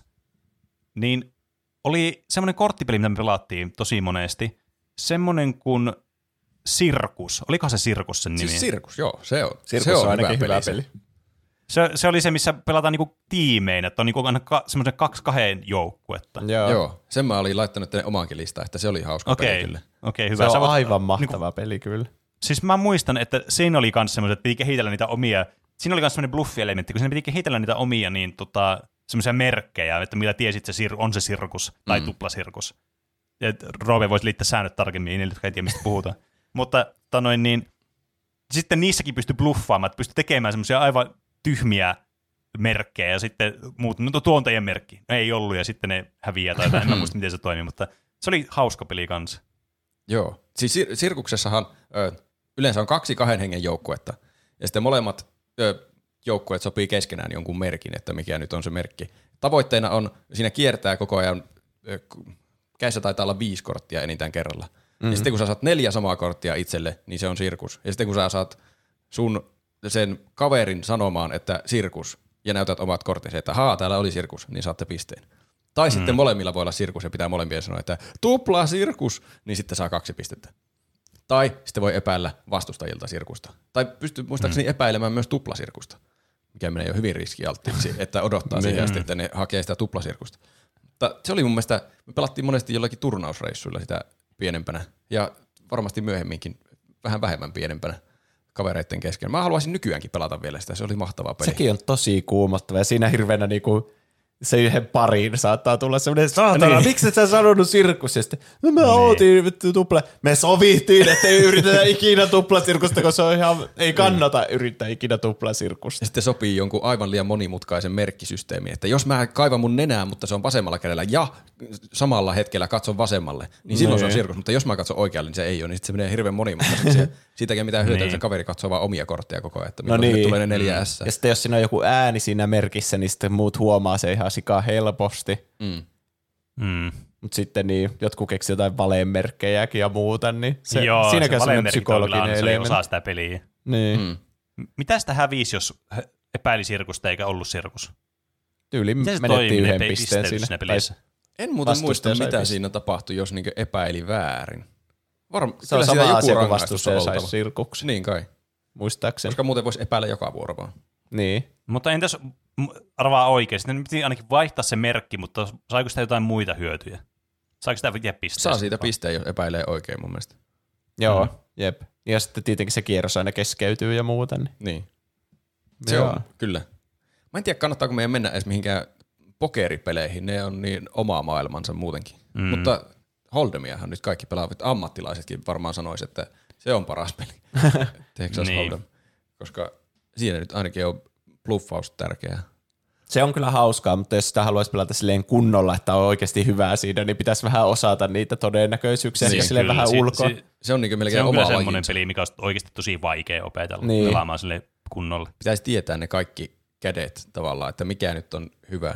Millä prosenteilla kannattaa alkaa lyömään panosta isommaksi? Mm. No niin, vähän niin kuin vähän sellainen tuntuma, että no siitä voi tulla vaikka nelonen tai viitonen tai jotain. Niin, mutta, kyllä. Mm, ja sitten jos sitä ei pelaa niin. rahasta, niin sit se ei tunnu yhtään, niin se on niin. ihan whatever se peli. Sitten siinä ei ole mitään riskejä eikä mitään semmoisia niin tavoitteita siinä pelissä jotenkin. Mm. Se on vähän jännä. Se jotenkin se, se jotenkin, siinä myös tullut vähän se, että se kans tuntuu sitten semmoiselta erilaiselta se peli, kun se on melkein pakosta tuommoinen uhkapeli sitten. Mm. Sitä... Monesti on tullut pelattua justiin Holdemia semmoisilla pelimerkeillä. Ja se mm. menee sitten helposti siihen, että kaikki on vaikka no all in, koska ei ole oikeasti mitään panosta. Niin sitten niin. se all inkaan ei merkitse oikeastaan mitään. Että siitä ei voi sen, päätellä. Että jos olet isolla porukalle ja sä menetät kaikki sun rahat, niin sitten sä vaan no se, juot olutta ja katot kun muut peluu. No joo, se on kyllä rangaistus siitä sitten. niin. Mutta sitten jos pelaa rahasta, niin siinä on jotenkin, se on mielenkiintoisempaa se itse peli. Mutta sitten se on tosi ärsyttävää, koska siinäkin on se tuurifaktori. Että sä voit mm. hävitä semmoisella ihan vaan fuck you huonolla tuurilla. Että siinä pitäisi osata niinkö katsoa sitten hyvin semmoista isoa kuvaa. Jos pelaa am- ammatiksi, niin pitää katsoa joku kymmenen vuoden uraa, että onko siinä voitolla vai häviöllä. Niin ja sitten tuommoisessa niinku uhka, heti kun rahaa mukana tuommoisessa pelissä, niin se muuttaa sitten sitä niinku pelituntumaa ja sitä dynamiikkaa tavallaan. Että vaikka sä pelaisit tosi hyviä kavereiden kanssa sitä, niin... Siinä saattaa helposti tulla kränää siitä huolimatta, koska mm. rahaa on aina rahaa ja se aiheuttaa aina harmaita hiuksia. Meillä niin. oli joskus ala-asteella niin kuin joku luokassa semmoinen, ei tietenkään mikään opettajan järjestämä vaan oppilaiden, vaan joku Texas Hold'em turnaus, jossa niin kuin kaikki, se, kaikki laittoi jonkun ihan naurettavan pieneen summaan. Se oli mun mielestä alle euron tai euron maksimissa ja voittaja sai sitten kaikkiin. Ja. Että silloin jo pienenä alettu pelaa tämmöisiä uhkapelejä ala-asteella. No on. Mä en kyllä muista, maksoinko mä sitä ikinä. Kun mä just sitä, vittu mitään paskaa. Tuo on kyllä, jos lähtee tommoseen uhkapelaamiseen, niin sinne pitää laittaa semmoinen raha, minkä on valmis häviämään. No niin. Vähän niin kuin johonkin Kickstarteriin lähtee, että niin. mä en saa ikinä tätä takaisin tätä rahaa. Niin, sitä kannattaa ajatella, että maksaa siitä, että saa sen pelaamisen jännityksen, mutta ei sille niin. ajatella, että voittaisi sitä mitään. Se on totta. Siin, hmm. Mutta se onkin me... paha sitten, kun siinä pitää kuitenkin olla se tavallaan, niin kuin, kaikkien pitää olla sillä samalla linjalla. Sitten jollekin toiselle se raha, mikä sinne pistää aivan merkitykset, ja jollekin se on silleen, tässä on mun tämän päivän ruokarahaa. niin. niin, jos toinen se... menee vaan silleen, no, no, no, joo, viiskymppiä, sitten toinen silleen, vittu viiskymppiä, niin. mä en syö ensi viikolla. Niin. Se pitäisi niin. jotenkin tosi hyvin osata määritellä, että se on kaikille ok se summa, mutta sitten niin, sekin on siis vaikeaa, että... että joku vaan sanoo, että no olisiko viisikymmentä hyvä, niin ei siinä kukaan kehtaa olla sillä, no oikeastaan en, mä en tiedä, onko niin iso summa hyvä, että ehkä joku niin. kolme euroa paremminkin. Niin, niin sen takia mä, mä ihan hirveästi näistä peruista just sen takia, että kun se aiheuttaa vähän tommosia kiusallisia tilanteita ja mm. tälleen. Peli on itsessään kyllä ihan hauska, ei siinä. Kyllä. Se olisi Joo. kyllä, siihen kun alkaisi perehtymään syvällisesti, niin se olisi varmaan hyvin mielenkiintoinen maailma. Mm. Mutta siihen pitäisi perehtyä hyvin syvällisesti. Mutta hmm. ainakin Valepaskahousu ja Sirkus on selkeästi hyviä pelejä. On. Mitä muita? Onko edes muita korttipelejä, jotka on yhtään hyviä? Pasianssi on kai ihan hauska. Pasianssi. Sitten semmoinen... Tietysti sitten on kaikki juomapelit löytyy kans. Niin, niin. Se on kyllä klassikko se Hitler. Tai vesiputous. Mun mielestä Hitlerissä on hyvät mekaniikat niinkö semmoiseksi partypeliksi. On, siinä on niin mm. erilaisia kierroksia. Mä tykkään varsinkin, kyllä. Siinä on kaikki tarinat ja kategoriat niin, ja muut. Me ollaan puhuttu juomapeleistä omana aiheena joskus, mutta... Mm. Ja sekin menee monesti siihen, että ei siinä ole, vaikka niistä puhutaan juomapeleinä, niin se ei ole ideana, että hoho, nyt jouduit juomaan tölkin niin ykkösellä, vaan ne on mun mielestä hauskimpia ne, että pitää kehittää joku tarina siinä ringissä. Niin, ja... niin on. Siis se, se peli se... itsessä on se tekeminen siinä, ja sitten se juominen on vaan semmoinen osa-aktiviteettia. Sitten Tää, niin. Tää on joku tommoinen pieni tommonen, että ei, ei kaikki voi vaan, että no en mä keksi mitään. Niin. Että siinä pitää olla vähän semmoinen pieni semmoinen muodonpanos edes. Niin, niin, kyllä. Mutta siis jos joku on vaan, että en mä jaksa tätä tarinaa ja mä juon yhden huika, niin kyllä siellä vähän ärsyttävää on sille, että niin. Niin, mitä me tässä oikein tehdään? Juonko me vaan vuorotelleen olut? Ja sitten mun mielestä niin. Semmoiset juomapelit on ihan paskoja, että se on vaan nostaa korttia, ahaa juo seitsemän. Tai niin, sille, se, sille, siinä ei ole mitään, mitään muuta kuin tuuri. Bussikuskia ikinä, se on maailman paskin juoma. Joo, se on typerä peli, kun ei ymmärrä sitä. Siinä on ideana vaan juoda. Siinä on siis semmoinen lottokone, josta saat juoda tai juoda. Siis oli semmoinen niin. Joku kombojuomapeli, että eka pelattiin jotain fakteediileriä ja sen jälkeen se häviää ja joutuu pelaamaan bussikuskin. Niin. Ja sitten se on niinku semmoinen, että okei, yksiöt vettää jotain näin perseet ja muut nauraa. niin. Niin. Se on tosi hauska. Siis siinä ei niinku kukaan ei voita siinä, koska sitten yksi on aivan vitun naamat. Ja sitten muutto silleen, haha, niin. Sitten kaikilla on huono fiilis. Niin. Se, sillä yhdellä menee iltapilalle tai kaikilla menee iltapilalle, kun se yksi on niin paljon enemmän mahdollista niin. Kuin muut. Niin. Mm. Saiskohan, jos me ruvetaan jo kehittelemään tuplahyppypeliä, joo. Niin mä tykkäisin ainakin, että siinä olisi joku bluffausominaisuus, koska se nyt oli selvästi meidän konsensus, että se on hyvä ominaisuus peleissä. Totta. Mm. Ja myös mä tykkään Hitlerin noista erilaisista kierroksista, että siinä on tuommoinen niinkö kasuaalista vaihtelua niiden kierrosten välissä. Mm, että me, halutaanko me semmoinen tosi vakava peli, mitä pitää pelata aivoilla ajattelemalla, vai sitten semmoinen hauska yhdessä pelattava höpöttelypeli? Mä veikkaan, että tämä niinku maailma kaipaa nyt sellaista tämmöistä salaista identiteettiä ja tämmöistä partymeininkiä. Niin mä sanoisin. Miten näitä yhdistettäisiin? Niinku bluffausmekaniikat valepaskasta, valepaskahoususta ja sitten Hitlerin hauskuus. Jotenkin, että ahaas, mä laitan seiskan. Roope taas tarina. mitä, Ei varmaan mitä, jos tää ois, mitä jos tää olisi vain Hitler, mutta se pistetään, se, sulla on niinku, kaikilla on niinku käsikortti. Ei paitsi hetkinen, se on vähän tylsä mm. sitten kaikilla vaan kortin, ne pistää vaan silleen, nyt pistää nelonen, nyt kaikki te joutuu juomaan. Niin, mutta on se tavallaan aika hauskaa myös, että mm. voi vähän niin kuin huijata, että muut joutuu juomaan. Niin, mm. sitten, niin sitten jos, nyt me kehitetään vaan juomapeliä. niin no korttipelissä sekin. Ja... Niin. Mi- mm. Mitä jos ensiksi, siinä... tästä tulee semmoinen roguelike-peli. Tästä, joo. Ensiksi on semmoinen draftausvaihe, joo. Että pelataan joku Hitleri ja siitä kerätään niin kaikille joku semmoinen oma pakka jollain systeemillä. Ja sitten sillä pakalla pelataan vielä joku bluffauspeli. Hmm. Hmm. Se voi yhdistää kaikkien pelin hyviä, hyvät puolet. Ja vielä sirkus siihen hmm. johonkin väliin. Siis toi niinku, tämmöinen draftaussysteemi yleisesti korttipeleissä on tosi hauska systeemi. Mm. Ja se lisää paljon semmoista mielenkiintoa moneen peliin ja tekee semmoista, niin kuin, että se antaa sulle semmoisia että vaihtoehtoja. Toki jossakin tapauksissa, mä sanoin sitä korttipeli, tämmöinen niin kuin puhutaan niin kuin ihan pelikorteista, nuoren pelikorteissa, niin se vaihtelu niiden korttien, tai siis kun sulla on periaatteessa aina varmasti, no okei, ehkä mä alustan tätä vähän eri tavalla. Sulla on todennäköisyys sille, että sä, niin kuin siellä on joku parempi, toinen kortti on parempi kuin toinen niin kuin vaan suoraan, että siinä ei mitään semmoista valintaa varsinaisesti. Mm. Että se ei ole niin läsnä ehkä tässä, kun sitten semmoisissa niin kuin tavallaan mitä mä ajattelin korttipeleinä. Eli siis just niin kuin Magic the Gatheringia tai Yu-Gi-Ohia tai Pokémonia tai, tai mitä nyt ikinä vaikka voisi olla. Että niissä on niin kuin, nämä kortit ei ole niin kuin suoraan toista parempi, vaan niillä on niin kuin joku oma käytötarkoitus eri tilanteessa. Että tämä pitäisi sitten kehittää jotenkin tämä peli monimutkaisella tavalla, että niillä korteilla olisi joku merkitys muutakin kuin vaan se arvo, mikä niillä on, koska sitten siellä on aina parempi vaihtoehto kuin toinen. Miten olisi joku... No ei aina, mutta suurimman osa ajasta. Tässä vaan heitellään random ideoita, jotka ei varmaan sovi yhteen, mutta mitä olisi hidden identity niinku sirkus? Että siinä on iso rinki ihmisiä, ja siinä on vaikka, että joidenkin tehtävä on saada niinku tuplasirkus tai jotain, sirkus. Mutta ei tiedä, että ketkä mm. ne on. Ja sitten jonkun tehtävän vaikka saada suora. Ja sitten jotenkin sitä jatketaan ja jotenkin jo, jossakin vaiheessa varmasti pitää veikata, että joku on joku. Koska niin. Se on niinku yleensä hidden identity-pelejä niin, idea. Niin kuin jossakin niin. ihmissuusipelissä. Niin, siinä on joku erilaisia kierroksia niin, ja sitten et, tulee aina joku arvausväli siinä Siinä kierroksessa. Jonkin verran vaihdellaan niitä kortteja, sitten tulee yli yö ja joku pitää valita murhattavaksi tai jotain. Tai joku ihmissuusi vähän niin kuin valitsee joku murhattavaksi ja sitten niin. sillä paljastuu ne kortit. Ja sitten kun, haa, se on melkein niinku suora. Onkohan tuo se, jonka ter- tarkoitus oli saada se suora? Mm. Se vähän niin kuin semmoinen rikospaikka jää siitä jäljelle, että mitkä sillä oli kädessä silloin, kun se kuoli. Siis, ja mä, ehkä mä, mä veikkaan, kä- tässä, on, tässä on hyvä niin kuin ajatus kyllä. Joo, no tämä, niin. on, tämä on potentiaalinen idea kyllä, sanoisin. Ja sitten niistä korteista, mitkä se sisuskalut oli siinä. Niistä voi tietenkin päätellä, että mikä se rooli oli, alkaa miettiä, että hmm, tuo ei ehkä yrittänyt sirkusta, kun se, sillä oli niin paljon eri kortteja ja muuta. Mutta ehkä niistä siis, myös tulee jotenkin se, niin kuin se jännittävyys, niistä arvotaan vähän niin kuin se...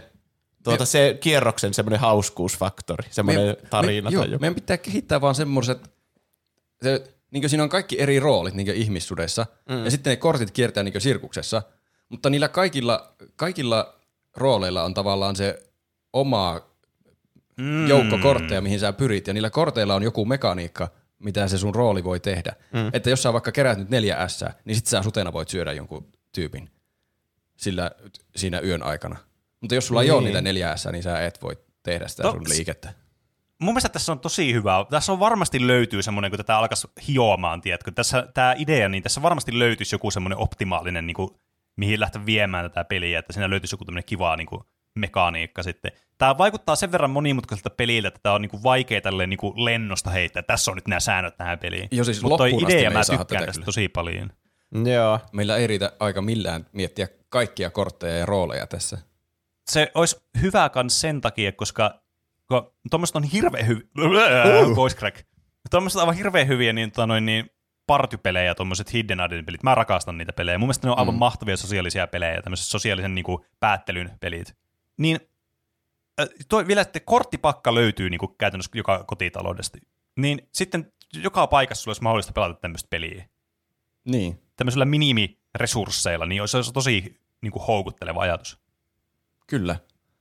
Noissa pitää vaan jonkun olla aina se niin pelin vetäjä, mikä niin. on vähän paskanakki, mutta mä en tiedä, voiko sitä välttää mitenkään. Esimerkiksi jos on ne roolit, joiden pitää tehdä yhdessä joku tuplasirkus vaikka, niin niille mm. pitää kertoa, että hei, sä oot tämä tyyppi ja myös Roope on se toinen tyyppi. Ja sitten mm. te vähän niin kuin voitte tehdä yhteistyötä sille ja antaa toisille niitä vinkkejä ja muuta, ja sitten muut niin. voi epäillä sitä teidän sirkusta. Mutta toisaalta, eihän jotain noin niin... Secret Hitlerissäkään esimerkiksi tarvitse peliin vetää, ja sehän toimii kans silleen, niin kuin, että kaikki voi pelata sitä. Ja mun mielestä, eikö Werewolfiakin pysty pelaamaan sillä, että siihen ei tarvitse niin erillistyyppiä, että pelaa, peluuttamaan sitä peliä. Et tietysti hmm. tässä pitää nyt myös luottaa niihin ihmisiin, jotka pelaa, että kaikki pelaa sitten niin kuin asiallisesti siinä peliä.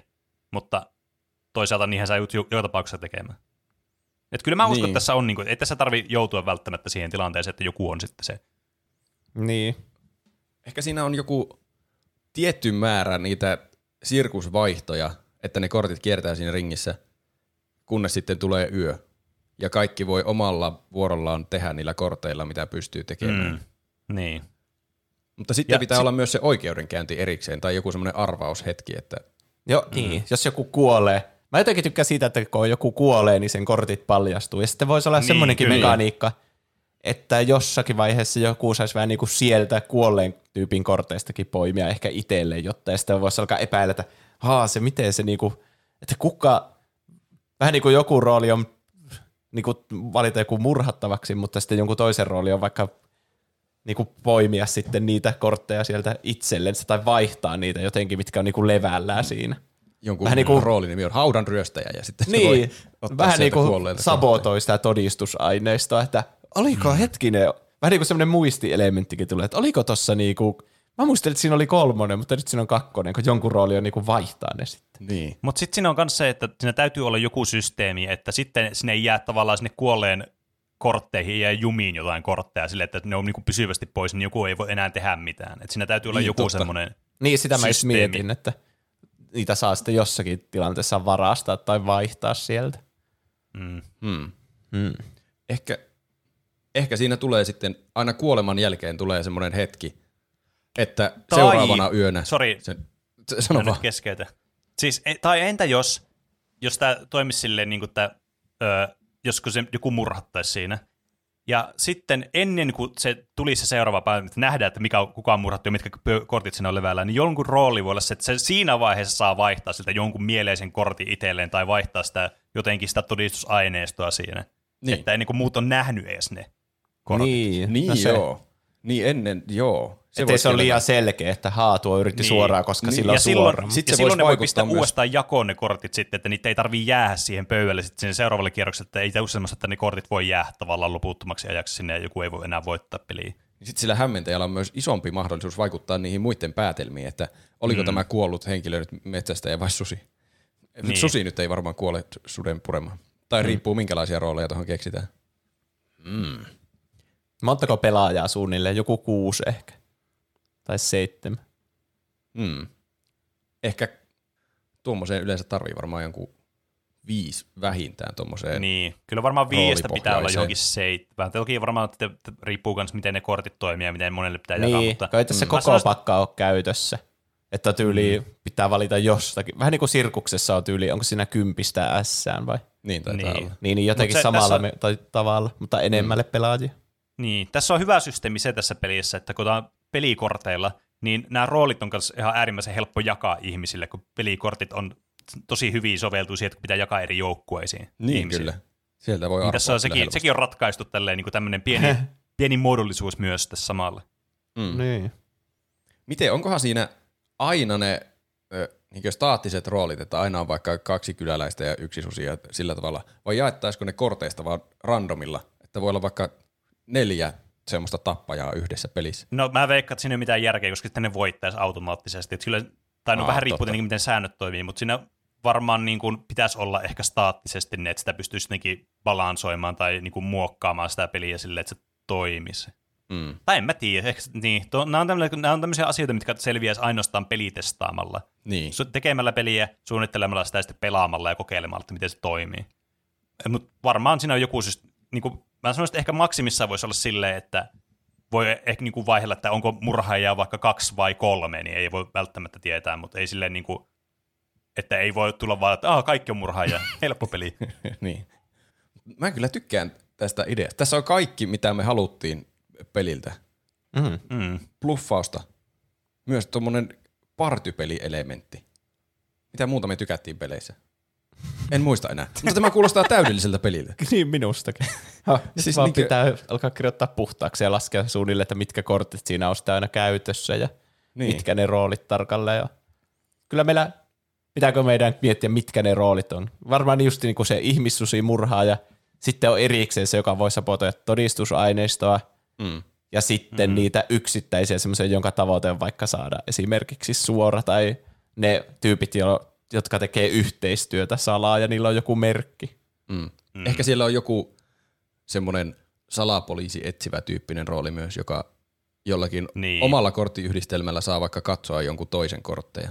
Mm. Mä niin, tykkään totta. tästä ajatuksesta tässä kuitenkin se, että, niin kun, että sun täytyy kerätä ne, draftata itselle ja kerätä ne kortit silleen, että sä saat tehdä sitä asiaa, mitä sun, se, sun rooli antaa sun tehdä. Et siinä on, niin kun on tommoinen jännittävä elementti, että sä tavallaan paljastaa itseäsi sillä, että mitä kortteja sä pistät eteenpäin ja mitä sä et pistä eteenpäin. Että mm. tuossa on, tuossa on mun mielestä hirveän hyvä tommonen ajatus tuossa taustalla. On niin, kyllä. Joka roolilla on ne omat vähän niin kuin vaikka joku, niin. joku neljä vaikka eri semmoista actionia, mitä voi tehdä ja ne vaatii, että sulla on tietynlaiset kortit mm. kädessä. Se on kyllä hauska tuommoinen niin kuin vielä lisää sirkuselementti, että jos on semmoinen niin kuin parivaljakko joku niistä rooleista. Mm-hmm. Että ni, ne voi niinku yhdessä tehdä jonkun erikoisasian. Mm. Mutta mitäköhän, sen pitäisi olla sitten joku tosi merkityksellinen asia, mitä ne voi tehdä, jos niiden molempien mm. pitää kerätä joku tietty määrä kortteja. Että niin. se pitää olla joku oikeasti iso asia. Niin, jep. Mutta mä sanoisin, että niinku tämä resepti, niinku nämä ainesosat on aika hyvää tässä. On kyllä. Että tämä resepti vaatii semmoista hioamista vielä ja tää, tota, no, että minkälaiseen uunilämpötilaan sen pistää ja muuta. mutta niin kuin, nämä ainesosat on ainakin valittu tälleen tarkasti ja huolella tämmöistä tuoreista raaka-aineista. Niin on. Jatkojalostusta vaille valmis, mahtava korttipeli. Kyllä. Ja tärkeintähän tässä on, että me saatiin tämä perusidea esille tästä sitä varten, että Pene voi keksiä palkintonaan nimeen tälle meidän pelille. Kyllä. Tämän pelin nimi on... Äh, tota, Turpa Paskaleja. Skuirtaaja. Tupla tai kultti. Siinä on hyvä nimi. Oho, kyllä. Aika hyvä. Tupla tai kultti. Mm. Se liittyy johonkin kulttijuttuun selvästi kyllä sitten. Mm. Ja sitten siellä on se mä, tu- siis mun täytyy tupla- sanoa, että mä oon aika ylpeä tästä nimestä. Oli mun se, mielestä aika hyvä. Se tuplajuttu voi viitata vaikka mihin siellä, niin kuin siihen mm. parivaljakorooliin siellä Tot, myös. Niin. Se voi myös viitata niinku kortteihin tuplat. Niin. Että sulla on kaksi samaa korttia tai jotain. Mutta ennen kaikkea Tuplahyppy-podcasti. Niin. Kyllä. Se on tärkeä. Siis, se on täydellinen nimi. No. Kyllä. Kiitos. Tupla tai kultti. Säästäkää uploadinne. Se oli kohtalo, että Pene voitti yksitoista kolme ton alkuperäisen pelin, että me saatiin tämän nimi sitten lopulta. No niin. Näin se on nyt. Aha. Öö, no joo. Mitä te olette tehnyt viime viikolla? Mitä on Juuso tehnyt? Mä katsoin uudet viisi jaksoa Black Mirroria. Oletteko no. te katsonut yhtään niitä? Ei. En. Se oli erittäin mielenkiintoinen kausi. Tosi niinku erilainen kuin mikään aiempi kausi. Ai. Koska siis nämä ei ollut... Black Mirrorissa on yleensä ollut, että siinä on joka jaksossa joku teknologia, joka vie niinku överiksi ja sitten katsotaan mitä tapahtuu. Mm. Mm. Niin viiestä, mä haluan spoilata liikaa, mutta tässä oli erittäin niin kuin vähän mitään teknologiaa. Musta tuntuu, että mm. tämä meni välillä, tai aika usein, meni enemmän niin kuin fantasiaan kuin skifiin. Ai. Hmm. Ihan kuten Black Mirrorilla olisi jonkinlainen identiteettikriisi, että kaikki mahdolliset ihmeelliset skifijuonet on jo keksitty, niin sitten nyt on silleen, hmm, miten olisi tämmöinen fantasia-elementti tähän mukaan? Joo. Niin. Mikä siis on... To- Ne oli hyviä jaksoja, mutta sitten vähän niinku pistää miettimään, että mikä tämä sarja nyt tässä niinku on, kun ne kaikki on, kaikissa on eri hahmot ja kaikki on ihan irrallisia. Ja sitten vielä siihen päälle, jos niinku ei ole enää sitä, niinku, että tämä liittyy jotenkin teknologiaan joka kerta, niin sitten mm. ei enää tiedä. Tämä on vähän niin kuin sarja mm. lyhyt elokuvia, jotka on tosi hyvin niin. tehtyjä ja mm. viihdyttäviä. Niin, tuo on kyllä pahaa, koska siis tässäkin lyhyessä ajassa... Niin jotenkin tuntuu, että niistä asioista, mistä niinku se teki silloin tätä tummaa must, mustaa huumoria, satiiria teki, että mitkä on tämmöisiä niinku pahoja asioita meidän niinku tulevaisuudessa, niin toi on kyllä siis, ne, osa niistä on vaan niinku totta nykyään. Niin, niin on vaan silleen, että no mitä helvettiä, että mistä tässä niinku enää tekee jut, vitsiä tavallaan enää, että mikä tässä niinku on enää synkempää kuin tämä meidän mm. timeline, missä menetään. Okei, ehkä vähän tälleen niinku hyperboloiden tässä, mutta kuitenkin. Ja tuossa on aika kuitenkin rajallinen määrä asioita, mitä sä voit keksiä sille, jos sä keksit joka jakso aina jonkun uuden tämmöisen jutun, niin jossakin vaiheessa sun täytyy vähän niin kuin toistaa semmoisia samoja elementtejä niistä aikaisemmista. Niin, ja mm. niistä tulee tosi ennalta arvattavia, että jos on joku, niin. no nyt on jakso chat G P T:stä, niin kaikki on silleen, okei, no niin, ihmiset ei enää osaa tehdä mitään, ja sitten ne vaan luottaa siihen chat G P T:seen, ja mm. se niin. alkaa antaa virheellistä dataa niille, ja no niin.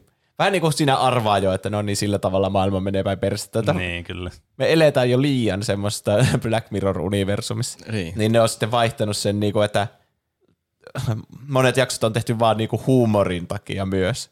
Että mm. se oli tosi harvinaista ennen, että Black Mirror-jakso oli millään tavalla kevyt. Että kaikki sitä tuli sulle niin, pahaa totta. Mieli silloin ennen vanhaa. Joo, se on mun totta. Kokemus kaikista niistä jaksoista, mitä mä oon nähnyt. Mutta mä, mä sanoisin, että mulla ei tullut hirveän pahaa mieli noista jaksoista niinku...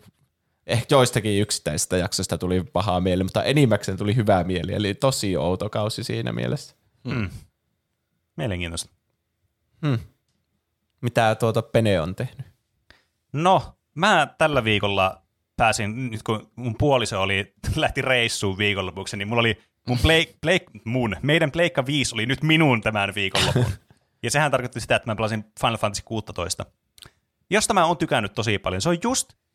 Ja niin kuin mä sanoin tuossa eka aiheessa, jos te jostakin syystä ette ole tätä kuunnellut, niin mitä te teette täällä? Mutta niin jos missä sitten sen, mitä mä sanoin siinä eka aiheen aikana, että musta on tosi kivaa, että se tuntuu semmoiselta, niin kuin okei, okay, siinä on semmoinen maailma sun ympärillä, mutta se on kuitenkin semmoinen lineaarisempi peli, semmoinen niin kuin mitä Final Fantasy on ollut, että ne on ollut semmoisia pseudo, semmoisia tosi avoimia ja tälleen, mutta ne on oikeasti aika lineaarisia pelejä loppupeleissä. Että siinä tuli vähän semmoista Final Fantasy kaksitoista meininkiä tai semmoista fiilistä siinä mielessä. Mutta pelimekaniikoltaan, siis mä tykkään sitä combatista, kun se on semmoista nopea temposta, semmoista vähän niin kuin tämmöistä hack and slash action R P G-tyylistä, jotain Devil May Cry mulla tulee mieleen siitä. Joo, siinä Et... on vissiin sama, oliko se sama, ne tappelumekaniikat ainakin samalta mm. ohjaajalta kuin Devil May Cry, se uusin, onko se viitonen sitten vai? Niin, et se on tosi miellyttävää, tosi kivaa pelata, siis se on niinku, se on semmoista mukavaa, että okei, nyt mä haluan pelata action-peliä tälleen ja mennä silleen, että ei tarvii niinku, siis siinä saa vähän niinku kuitenkin silleen haastetta siihen peliin, että ei niinku, ei voi vaan niinku yhtä näppäintä ränkkäämällä voittaa, mutta kuitenkin silleen, että ei se nyt hirveän vaikea ollut ainakaan vielä se peli. Mm. Että silleen ihan mukava vaan pelata silleen, ai vitsi, mennä eteenpäin. Ja mun mielestä siis aivan vitun eeppinen peli, siis semmoinen aivan niinku vitun siisti. Tää on vaan aivan turbosiisti peli, josta mä, mä arvostan. Just semmoista överi Final Fantasy meininkiä, just sellaista, että sä vaan katot sitä ruutat silleen, tuli ihan vitun siistiä vaan, ja oot silleen, oh yeah, woo! Että tää oli nyt cool. Siihen vastapainoksi mä sitten otin noin Steam Summer Saleista toisen pelin sitten itselle. Ää, nimittäin peli, jota mä pitkään miettinyt hommassa alennuksen, nyt mä hommasin sen. Öö, nimittäin Satisfactoryn. Eli tota noin, niin tämmöisen, jos monet varmaan muistaa, että mä oon joskus suositellut Factoriota joskus, joka on tämmönen ää, näiden automaatiopelien se niin kuin the peli. Niin mm. tää on niinku se, mutta tää on niinku ensimmäisestä persoonasta. Tulee tosi paljon Subnautica mieleen tästä siinä mielessä. Et tää on niinku yhdistä Subnautican ja Factoria sille, ja sit siinä on peli. Mm. On tykännyt toistaiseksi. En oo hirveän pitkään vielä ehtinyt pelata, niin en saa semmoista tarkkaa analyysiä pelistä antaa. Mut on tykännyt kyllä. Se on semmoinen kiva vastapaino sitten tällä. Mitäs ö, Roope on tehnyt sitten viime viikolla? Mä olin sivistynyt ihminen ja kävin kesäteatterissa katsomassa näytelmän. Se oli Usko, toivo ja ryöstö. Joku semmoinen komedia, musikaali, heist-näytelmä. Siinä Aha. oli semmoinen hmm. poliisi ja rosvoja ja niiden piti tehdä semmoinen ryöstö ja sitten siinä ne lauloi semmoisia tunnettuja biisejä jotain. Muun muassa Anssi Kela-biisi ja muitakin biisejä. En nyt muista muita biisejä. Olikohan Kaija K-biisi jossain vaiheessa myös. Musikaali, hmm. jossa laulettiin valmiita biisejä. Joo, semmoinen Aha. musikaali, missä laulettiin semmoisia tunnettuja poppibiisejä. Ihan hauska, mutta ei vetänyt kyllä millään vertoja. Peter Pan menee pieleen. Se oli hauskimpia teatteriesityksiä, mitä olen ikinä nähnyt. Tämä oli ihan hauska, mutta ei jotenkin ei iskenyt kyllä samalla tavalla. Se myös tuntui, että ne välillä ulohti vuorosanoja siellä. Mä en tiedä, johtuiko se siitä, että se oli ensi-ilta. Ehkä siellä ensi-illoissa tapahtuu useinkin semmoista. Aha. Mutta siinä oli välillä jotakin semmoisia, että tuli vaan semmoinen hiljainen hetki. Ja sitten toinen näyttelijä oli sillä, että no haluatko sä, että mä selostan tämän vielä kerran uudestaan? Ja sitten sanoi, että selosta se vielä kerran uudestaan, mitä nyt tapahtui tässä. Ja sitten se aloitti sen niin oikean vuorossa. Tässä pitää nyt siihenkin lisätä perään, se menee pieleen. Niin. Niin se olisi saanut kaiken tämmöisen anteeksi. Niin. Ei se hirveän huonosti mennyt pieleen. Ja siinä oli, muuten, siinä oli Janne Virtanen siellä. Se, siinä esityksessä näyttelijänä. Kuka olikaan Janne Virtanen? Se, se joka ohjasi Big Brotherin niitä uusia kausia. Se, joka sanoi, Ai. ei onnistu. Okei. Okay. Se oli näyttelemässä, se oli hassua. Mitä hitsi? Me istuttiin eturivissä ja mä näin sen pyyhkeen alle. Jotenkin häiritsevän selvästi, kun se istui sinne pyyhe päällä siinä lavalla yhdessä Sä kohtauksessa. Sä näit Peniksen siellä. No en, mä, mä en oikeastaan niin tarkasti nähnyt sitä. Mä yritin parhaani mukaan tuijottaa sinne, että onko sillä jotkut housut jalassa sillä vai eikö sillä ole. Mutta en mä, en mä saanut oikein selvää. Siellä oli niin pimeää. Pysyin penkissäni kuitenkin. Mutta sitten, sitten et mennyt silleen, niin kuin, et silleen kävellyt siihen viereen silleen, hmm, anteeksi, voisitko raottaa hieman tuota? Ihan niin kuin mielenkiinnostavaa. Mä mietin, niin kuin, että onko näyttelijöillä joku housut siellä alla, jos ne tekee tuommoisen pyyhekohtauksen. Mutta sitten se, se loppuvitsi siinä kohtauksessa oli, että siltä vedettiin se pyyhe niin pois päältä, mutta se oli selin silloin katsojien päin. Niin sitten sillä näkyy vaan paljas perse sinne. Että Eli... ei, ei sillä vissiin ollut sitten mitään housuja siellä. Mutta en kyllä nähnyt yhtään mitään, vaikka yritin hirveän tarkasti katsella sinne. Aika pettymys. Kyllä. On kyllä. Ja eturiviin menit varta vasten. Niin, sen takia. No niin, mä, sekään ei riittänyt. Mummolle meni siinä ennen näytöstä, että anteeksi, mä haluaisin nähdä Janne Virtasen pyyhkeen. Siis niin. Että voitaisiin me vaihtaa paikkoja. Sulla on muutenkin niin huono näkö, että sulla ei mitään toivoa. Niin. Ö, mutta parempi asia, mitä on tullut katsottua nyt, on ö, tajuttiin, että kun oli ostanut P S viisi, niin sai ilmaisen kuusi kuukautta vissiin Apple T V Plus-asiaa. Aha. Siellä on Ted Lasso, mitä on kaikki kehunut. Niin sitä me ollaan nyt katsottu ahkerasti. Ja se on kyllä hyvä ohjelma. Kannattaa katsoa Ted Lassoa. Mä en tiedä siitä mitään.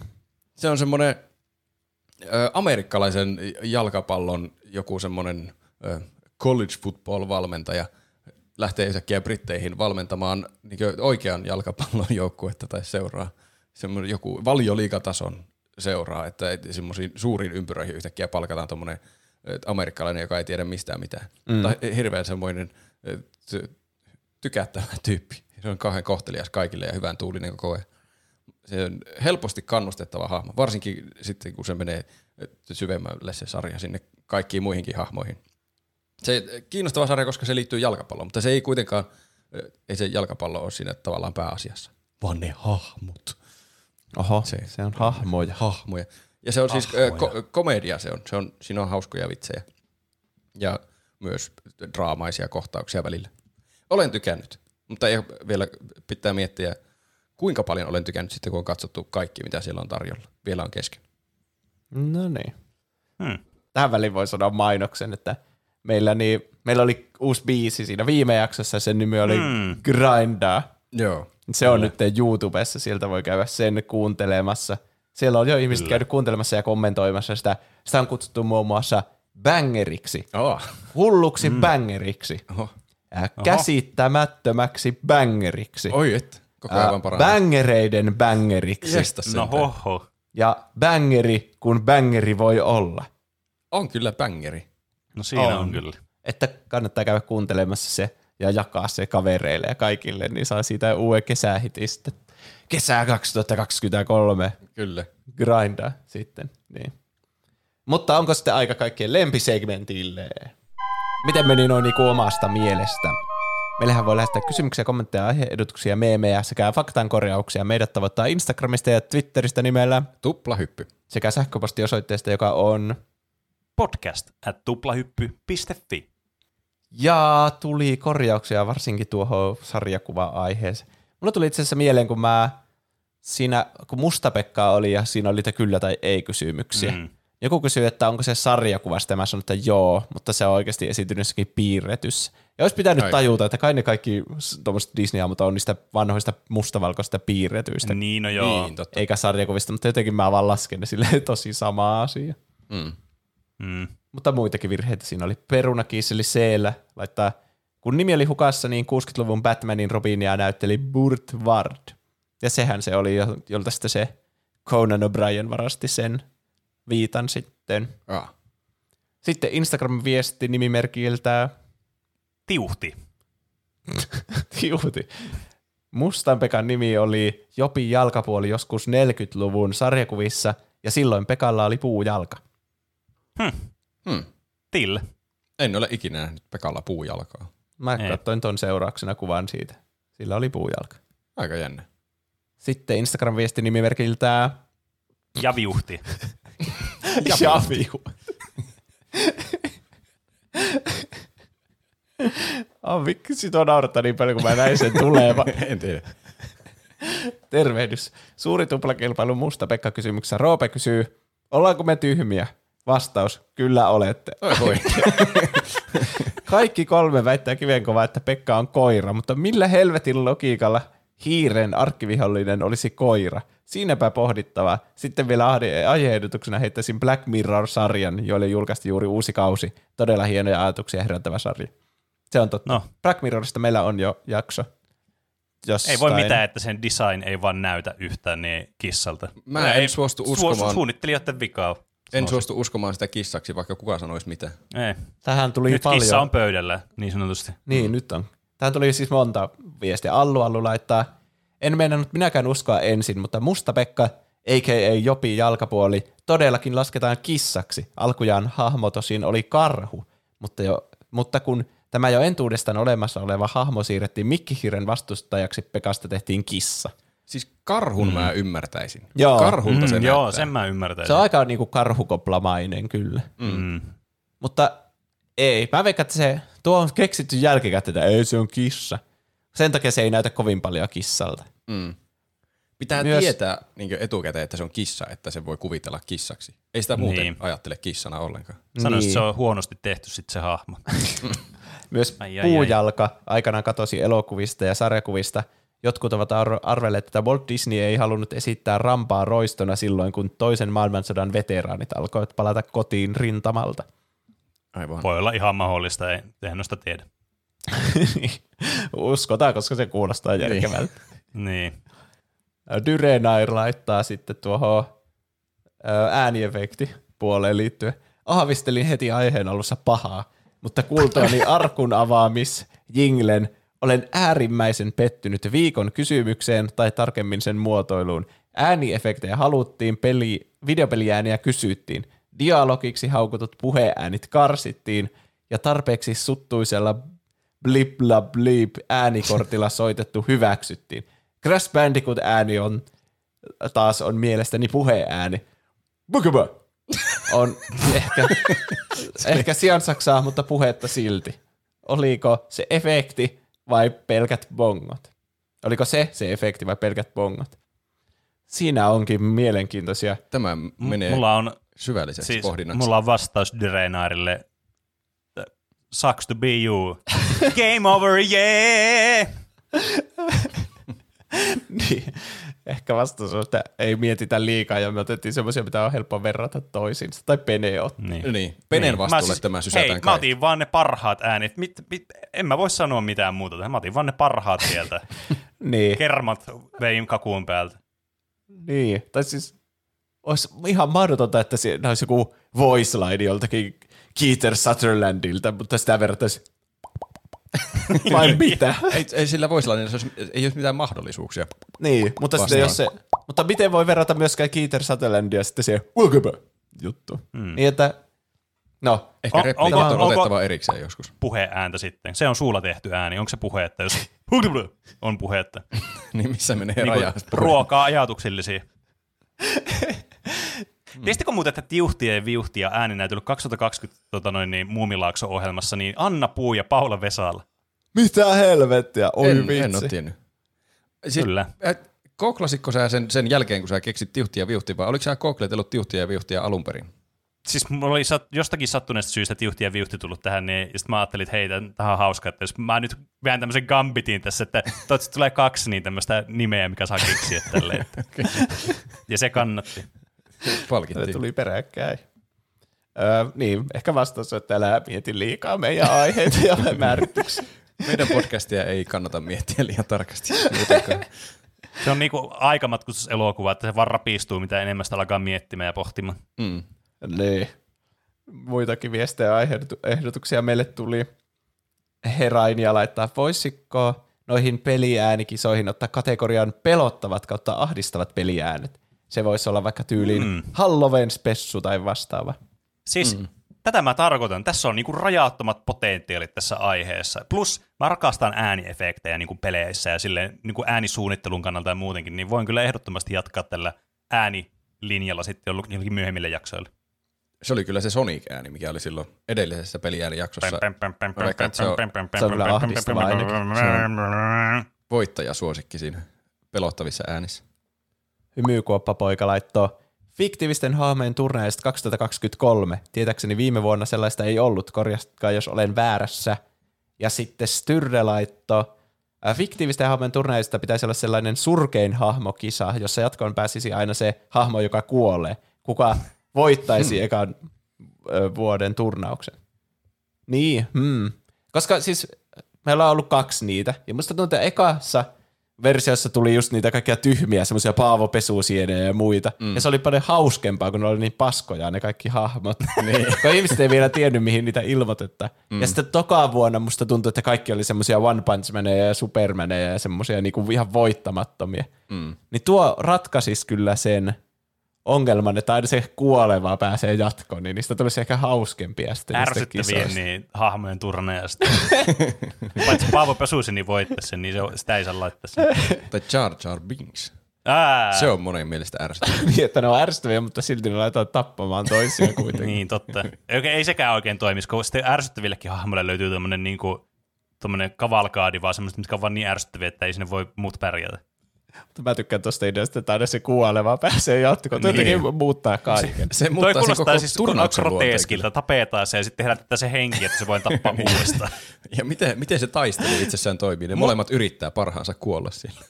Mut, niin, kai ne yrittää taista, tappaa sen toisen, koska sitten ne pääsee pois tästä kärsimyksestä, niin täytyy herättää uudestaan henkiä ja kuolla uudestaan. Mutta tässä mm, kilpailussa ehkä. Kaikki selviää hengissä loppupeleissä, koska se aina herätetään henki se kuoleva. Niin, kai. No niin, paitsi joka kuolee finaalissa. Niin sitä ei tarvitse. Joka vähän niin kuin voittaa. Tapetaan se kokonaan lopullisesti mutta tästä se, universumista. Se ansaitsee kuolla, kun se on hävinnyt jo varmaan jonkun kahdeksan ottelua putkeen. Niin, sit se saa se ansaitun levoon, ikuisen levoon. Niin. Niin. Se saa ikuisen kunnia olla se voittaja sitten. Mm. Mm. Mutta saa nähdä. Ehkä sitten, sitten milloinhan ne kisat on yleensä ollut joskus elosyyskuussa. Uh, sitä ootellessa meitä voi tukea Patreonissa. Kyllä.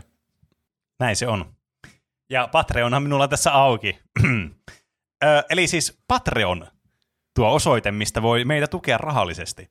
Patreon piste com kautta tuplahyppy. Sinne eurosta ylöspäin voi laittaa meille lahjoituksia, ja ne lahjoitukset tulee suoraan meidän rahakirstuun, jolla me ostetaan muun muassa uusia mikrofonin jalkoja ja jotakin kuulokkeita ja tämmöisiä, mitä me käytetään meidän arkityössä, mitä me tehdään tässä podcastissa. Sen lisäksi, että te annatte meille rahaa, niin te saatte vastineeksi siitä hirveästi hyvän mielen, koska se on täysin tämmöistä lahjoituspohjaista hommaa, mutta sen lisäksi myös saatte niin meidän testinauhoitukset, tai siis nykyiset pre-show-nauhoitukset, jossa puhutaan erinäisistä asioista ennen meidän varsinaista jaksoa sitten, jotka tulevat joka maanantai. Ja kaikki ne, jotka laittaa eurosta eteenpäin, pääsee tähän käsiksi, mutta ne, jotka laittaa kymmenen euroa tai enemmän, niin saa tämmöisen suuren ja hienon kiiltävän tuottajastatuksen, jolla pääsee sitten meidän äänihuulien saattelemalla teidän korvikä- korvakäytäviinne. Eli tässä ovat tämän viikon, tai siis tämän jakson tuottajat. Emppu, meidän lempikuuntelija Suuri Pieru, hei, hetkinen seis, Huldanen, Mursuperhonen, B-luokan leffojen rante- rant- ranteista tykkäävä ja Food Wars-sarjan koukussa oleva mister Ukko, P S, riittääkö suun soitto? Saimannorppa, Kas, Petsku, kuusveiku Simuna, Helena, Perkele Patreon ei an- ilmoittanut maksuhäiriöstä, jonka seurauksena viikon väliin jäänyt nahkasikari. Enemi Maaria, Styrre, Moussi, Tumppitsone, Larso, sinä tuupa paska, mitä hitaammin tippuu, sen parempaa tulee. Hui saakeli tätä elämää! Auttakaa! Keetor, Tofu, Sauli Hyvämies tässä terve, tuplahypy asiaajaja. Teillä kaikilla on oikeus nauttia kylmä Sanders, osto vaaditaan, ehtoja sovelletaan. Oh. viides seitsemättä kaksituhattakaksikymmentäkolme kello viisitoista kaksikymmentäviisi potilaan tila heikentynyt, lääkityksestä, terapiasta ja ryhmäkeskustelusta ei huomattavaa tai pysyvää apua. Vä. Hei, olen... Hei, olen Pene tuplahypystä ja niin kuin Juuso viime kerralla, myös minä lupaudun antamaan nimimerkille nude kaksikymmentäkaksi kaikki rahani kiek. Viski, piipari. Kiitos teille kaikille. Kiitos. Kiitos paljon, kiitoksia. Mä mitään hitsiä. Joka viikko meiltä menee kaikki rahat. Lopettakaa jo tuohon. Niin, niin kyllä. Miksi, mu, miksi Roopelta ei mene kaikki rahat? Miksi multa ja Juusolta ei? Mulla menee aina joka viikko mun rahaa. Mulla on muutenkin liian vähän rahaa, niin tää on ihan perseestä, että multa vie aina pois kaikki. Oh, niin. Voit syyttää vain itseäsi. Niin kai. Kiitos kaikille paljon, jotka tukee kiitos. Meitä Patreonissa. Kiitos, kiitos. Kiitos, kiitos. Se... tarkoittaa meille paljon, niin me voidaan tehdä tätä. Kyllä. Niin kuin me halutaan. Mun mielestä kyllä. Meillä on aina paranee tämä joka kerta tämä laatu tässä. En mä tiedä, tänään oli vähän tämmöinen väsynyt jakso ehkä. Aina, niin, ainakin jollakin aspekteilla paranee. Se on vähän eri, että mikä mm. tämä on tämä mittari. Mun meidän miele- standardit vaan laskee. Niin, mun mielestä äänenlaatu on ollut parempi. No, oli se kuunneltava se kolme vuotta vanha jakso, mutta kyllä äänenlaatu on parempi nykyään. On varmasti. Mm. Ihan tosi hyvä. Uh, niin, kiitos kaikille, jotka tukee Patreonissa. Meitä voi tukea myös ilmaisella, sille, mm. että laittaa vaikka iTunesissa ja Spotifyssa hyviä arvosteluita, siis viisi tähteä tai mikä ikinä on maksimi siellä, missä kuuntelette. Ja sitten suosittelemalla kahdelle kaverille viikossa. Kyllä. Kyllä. Tai... Kaksi kaveria viikossa, niin pysyy lääkäri loitolla. Ne. Ja sitten niin... Tuota mä jos tarkoitan, että vähän väsynyt. Case in point. Tai sitten laittamalla yhteisille automatkoille vaan tuplahypyn soima. Tai niin kyllä, siellä, sen... siellä ne muut on vankina teidän kanssa, eikä voi tehdä asialle mitään. Niin, kun teillä tulee kuitenkin, kaikilla tulee joku vitsin mökkireissu kesällä, niin laittakaa se grindaa soimaan sitten siellä, mm. että oh vitsi, kun mä törmäsin täysin läppään biisiin, ja sitten ne alkaa kysellä, että mikä tää on, ja sitten sä voit kertoa, että Tuplahyppy on viikoittainen podcast, jossa puhutaan peleistä elokuvia. Niin, siitä tulee hauska mökkireissu, mä voin vannoa. Kyllä. Mutta kiitos kaikille, jotka kuuntelitte ja laitoitte viestiä, kiitos. Ja varmana luetaan niitä viikon kysymyksen vastauksia sitten jossakin toisessa jaksossa. Näin. Kyllä. Älkää huoliko, tänään vain tuli aika nyt täyteen, ja siinä oli muusta hauskaa puhuttavaa muutenkin. Siinä. Oli siinä kyllä. Aa, palataanko sitä aiheeseen ensi viikolla? Näin tehdään. Näin tehdään. Nähdään ensi viikolla. Näin nähdään. Näin tehdään. Heipä hei. Heipä. Moi moi.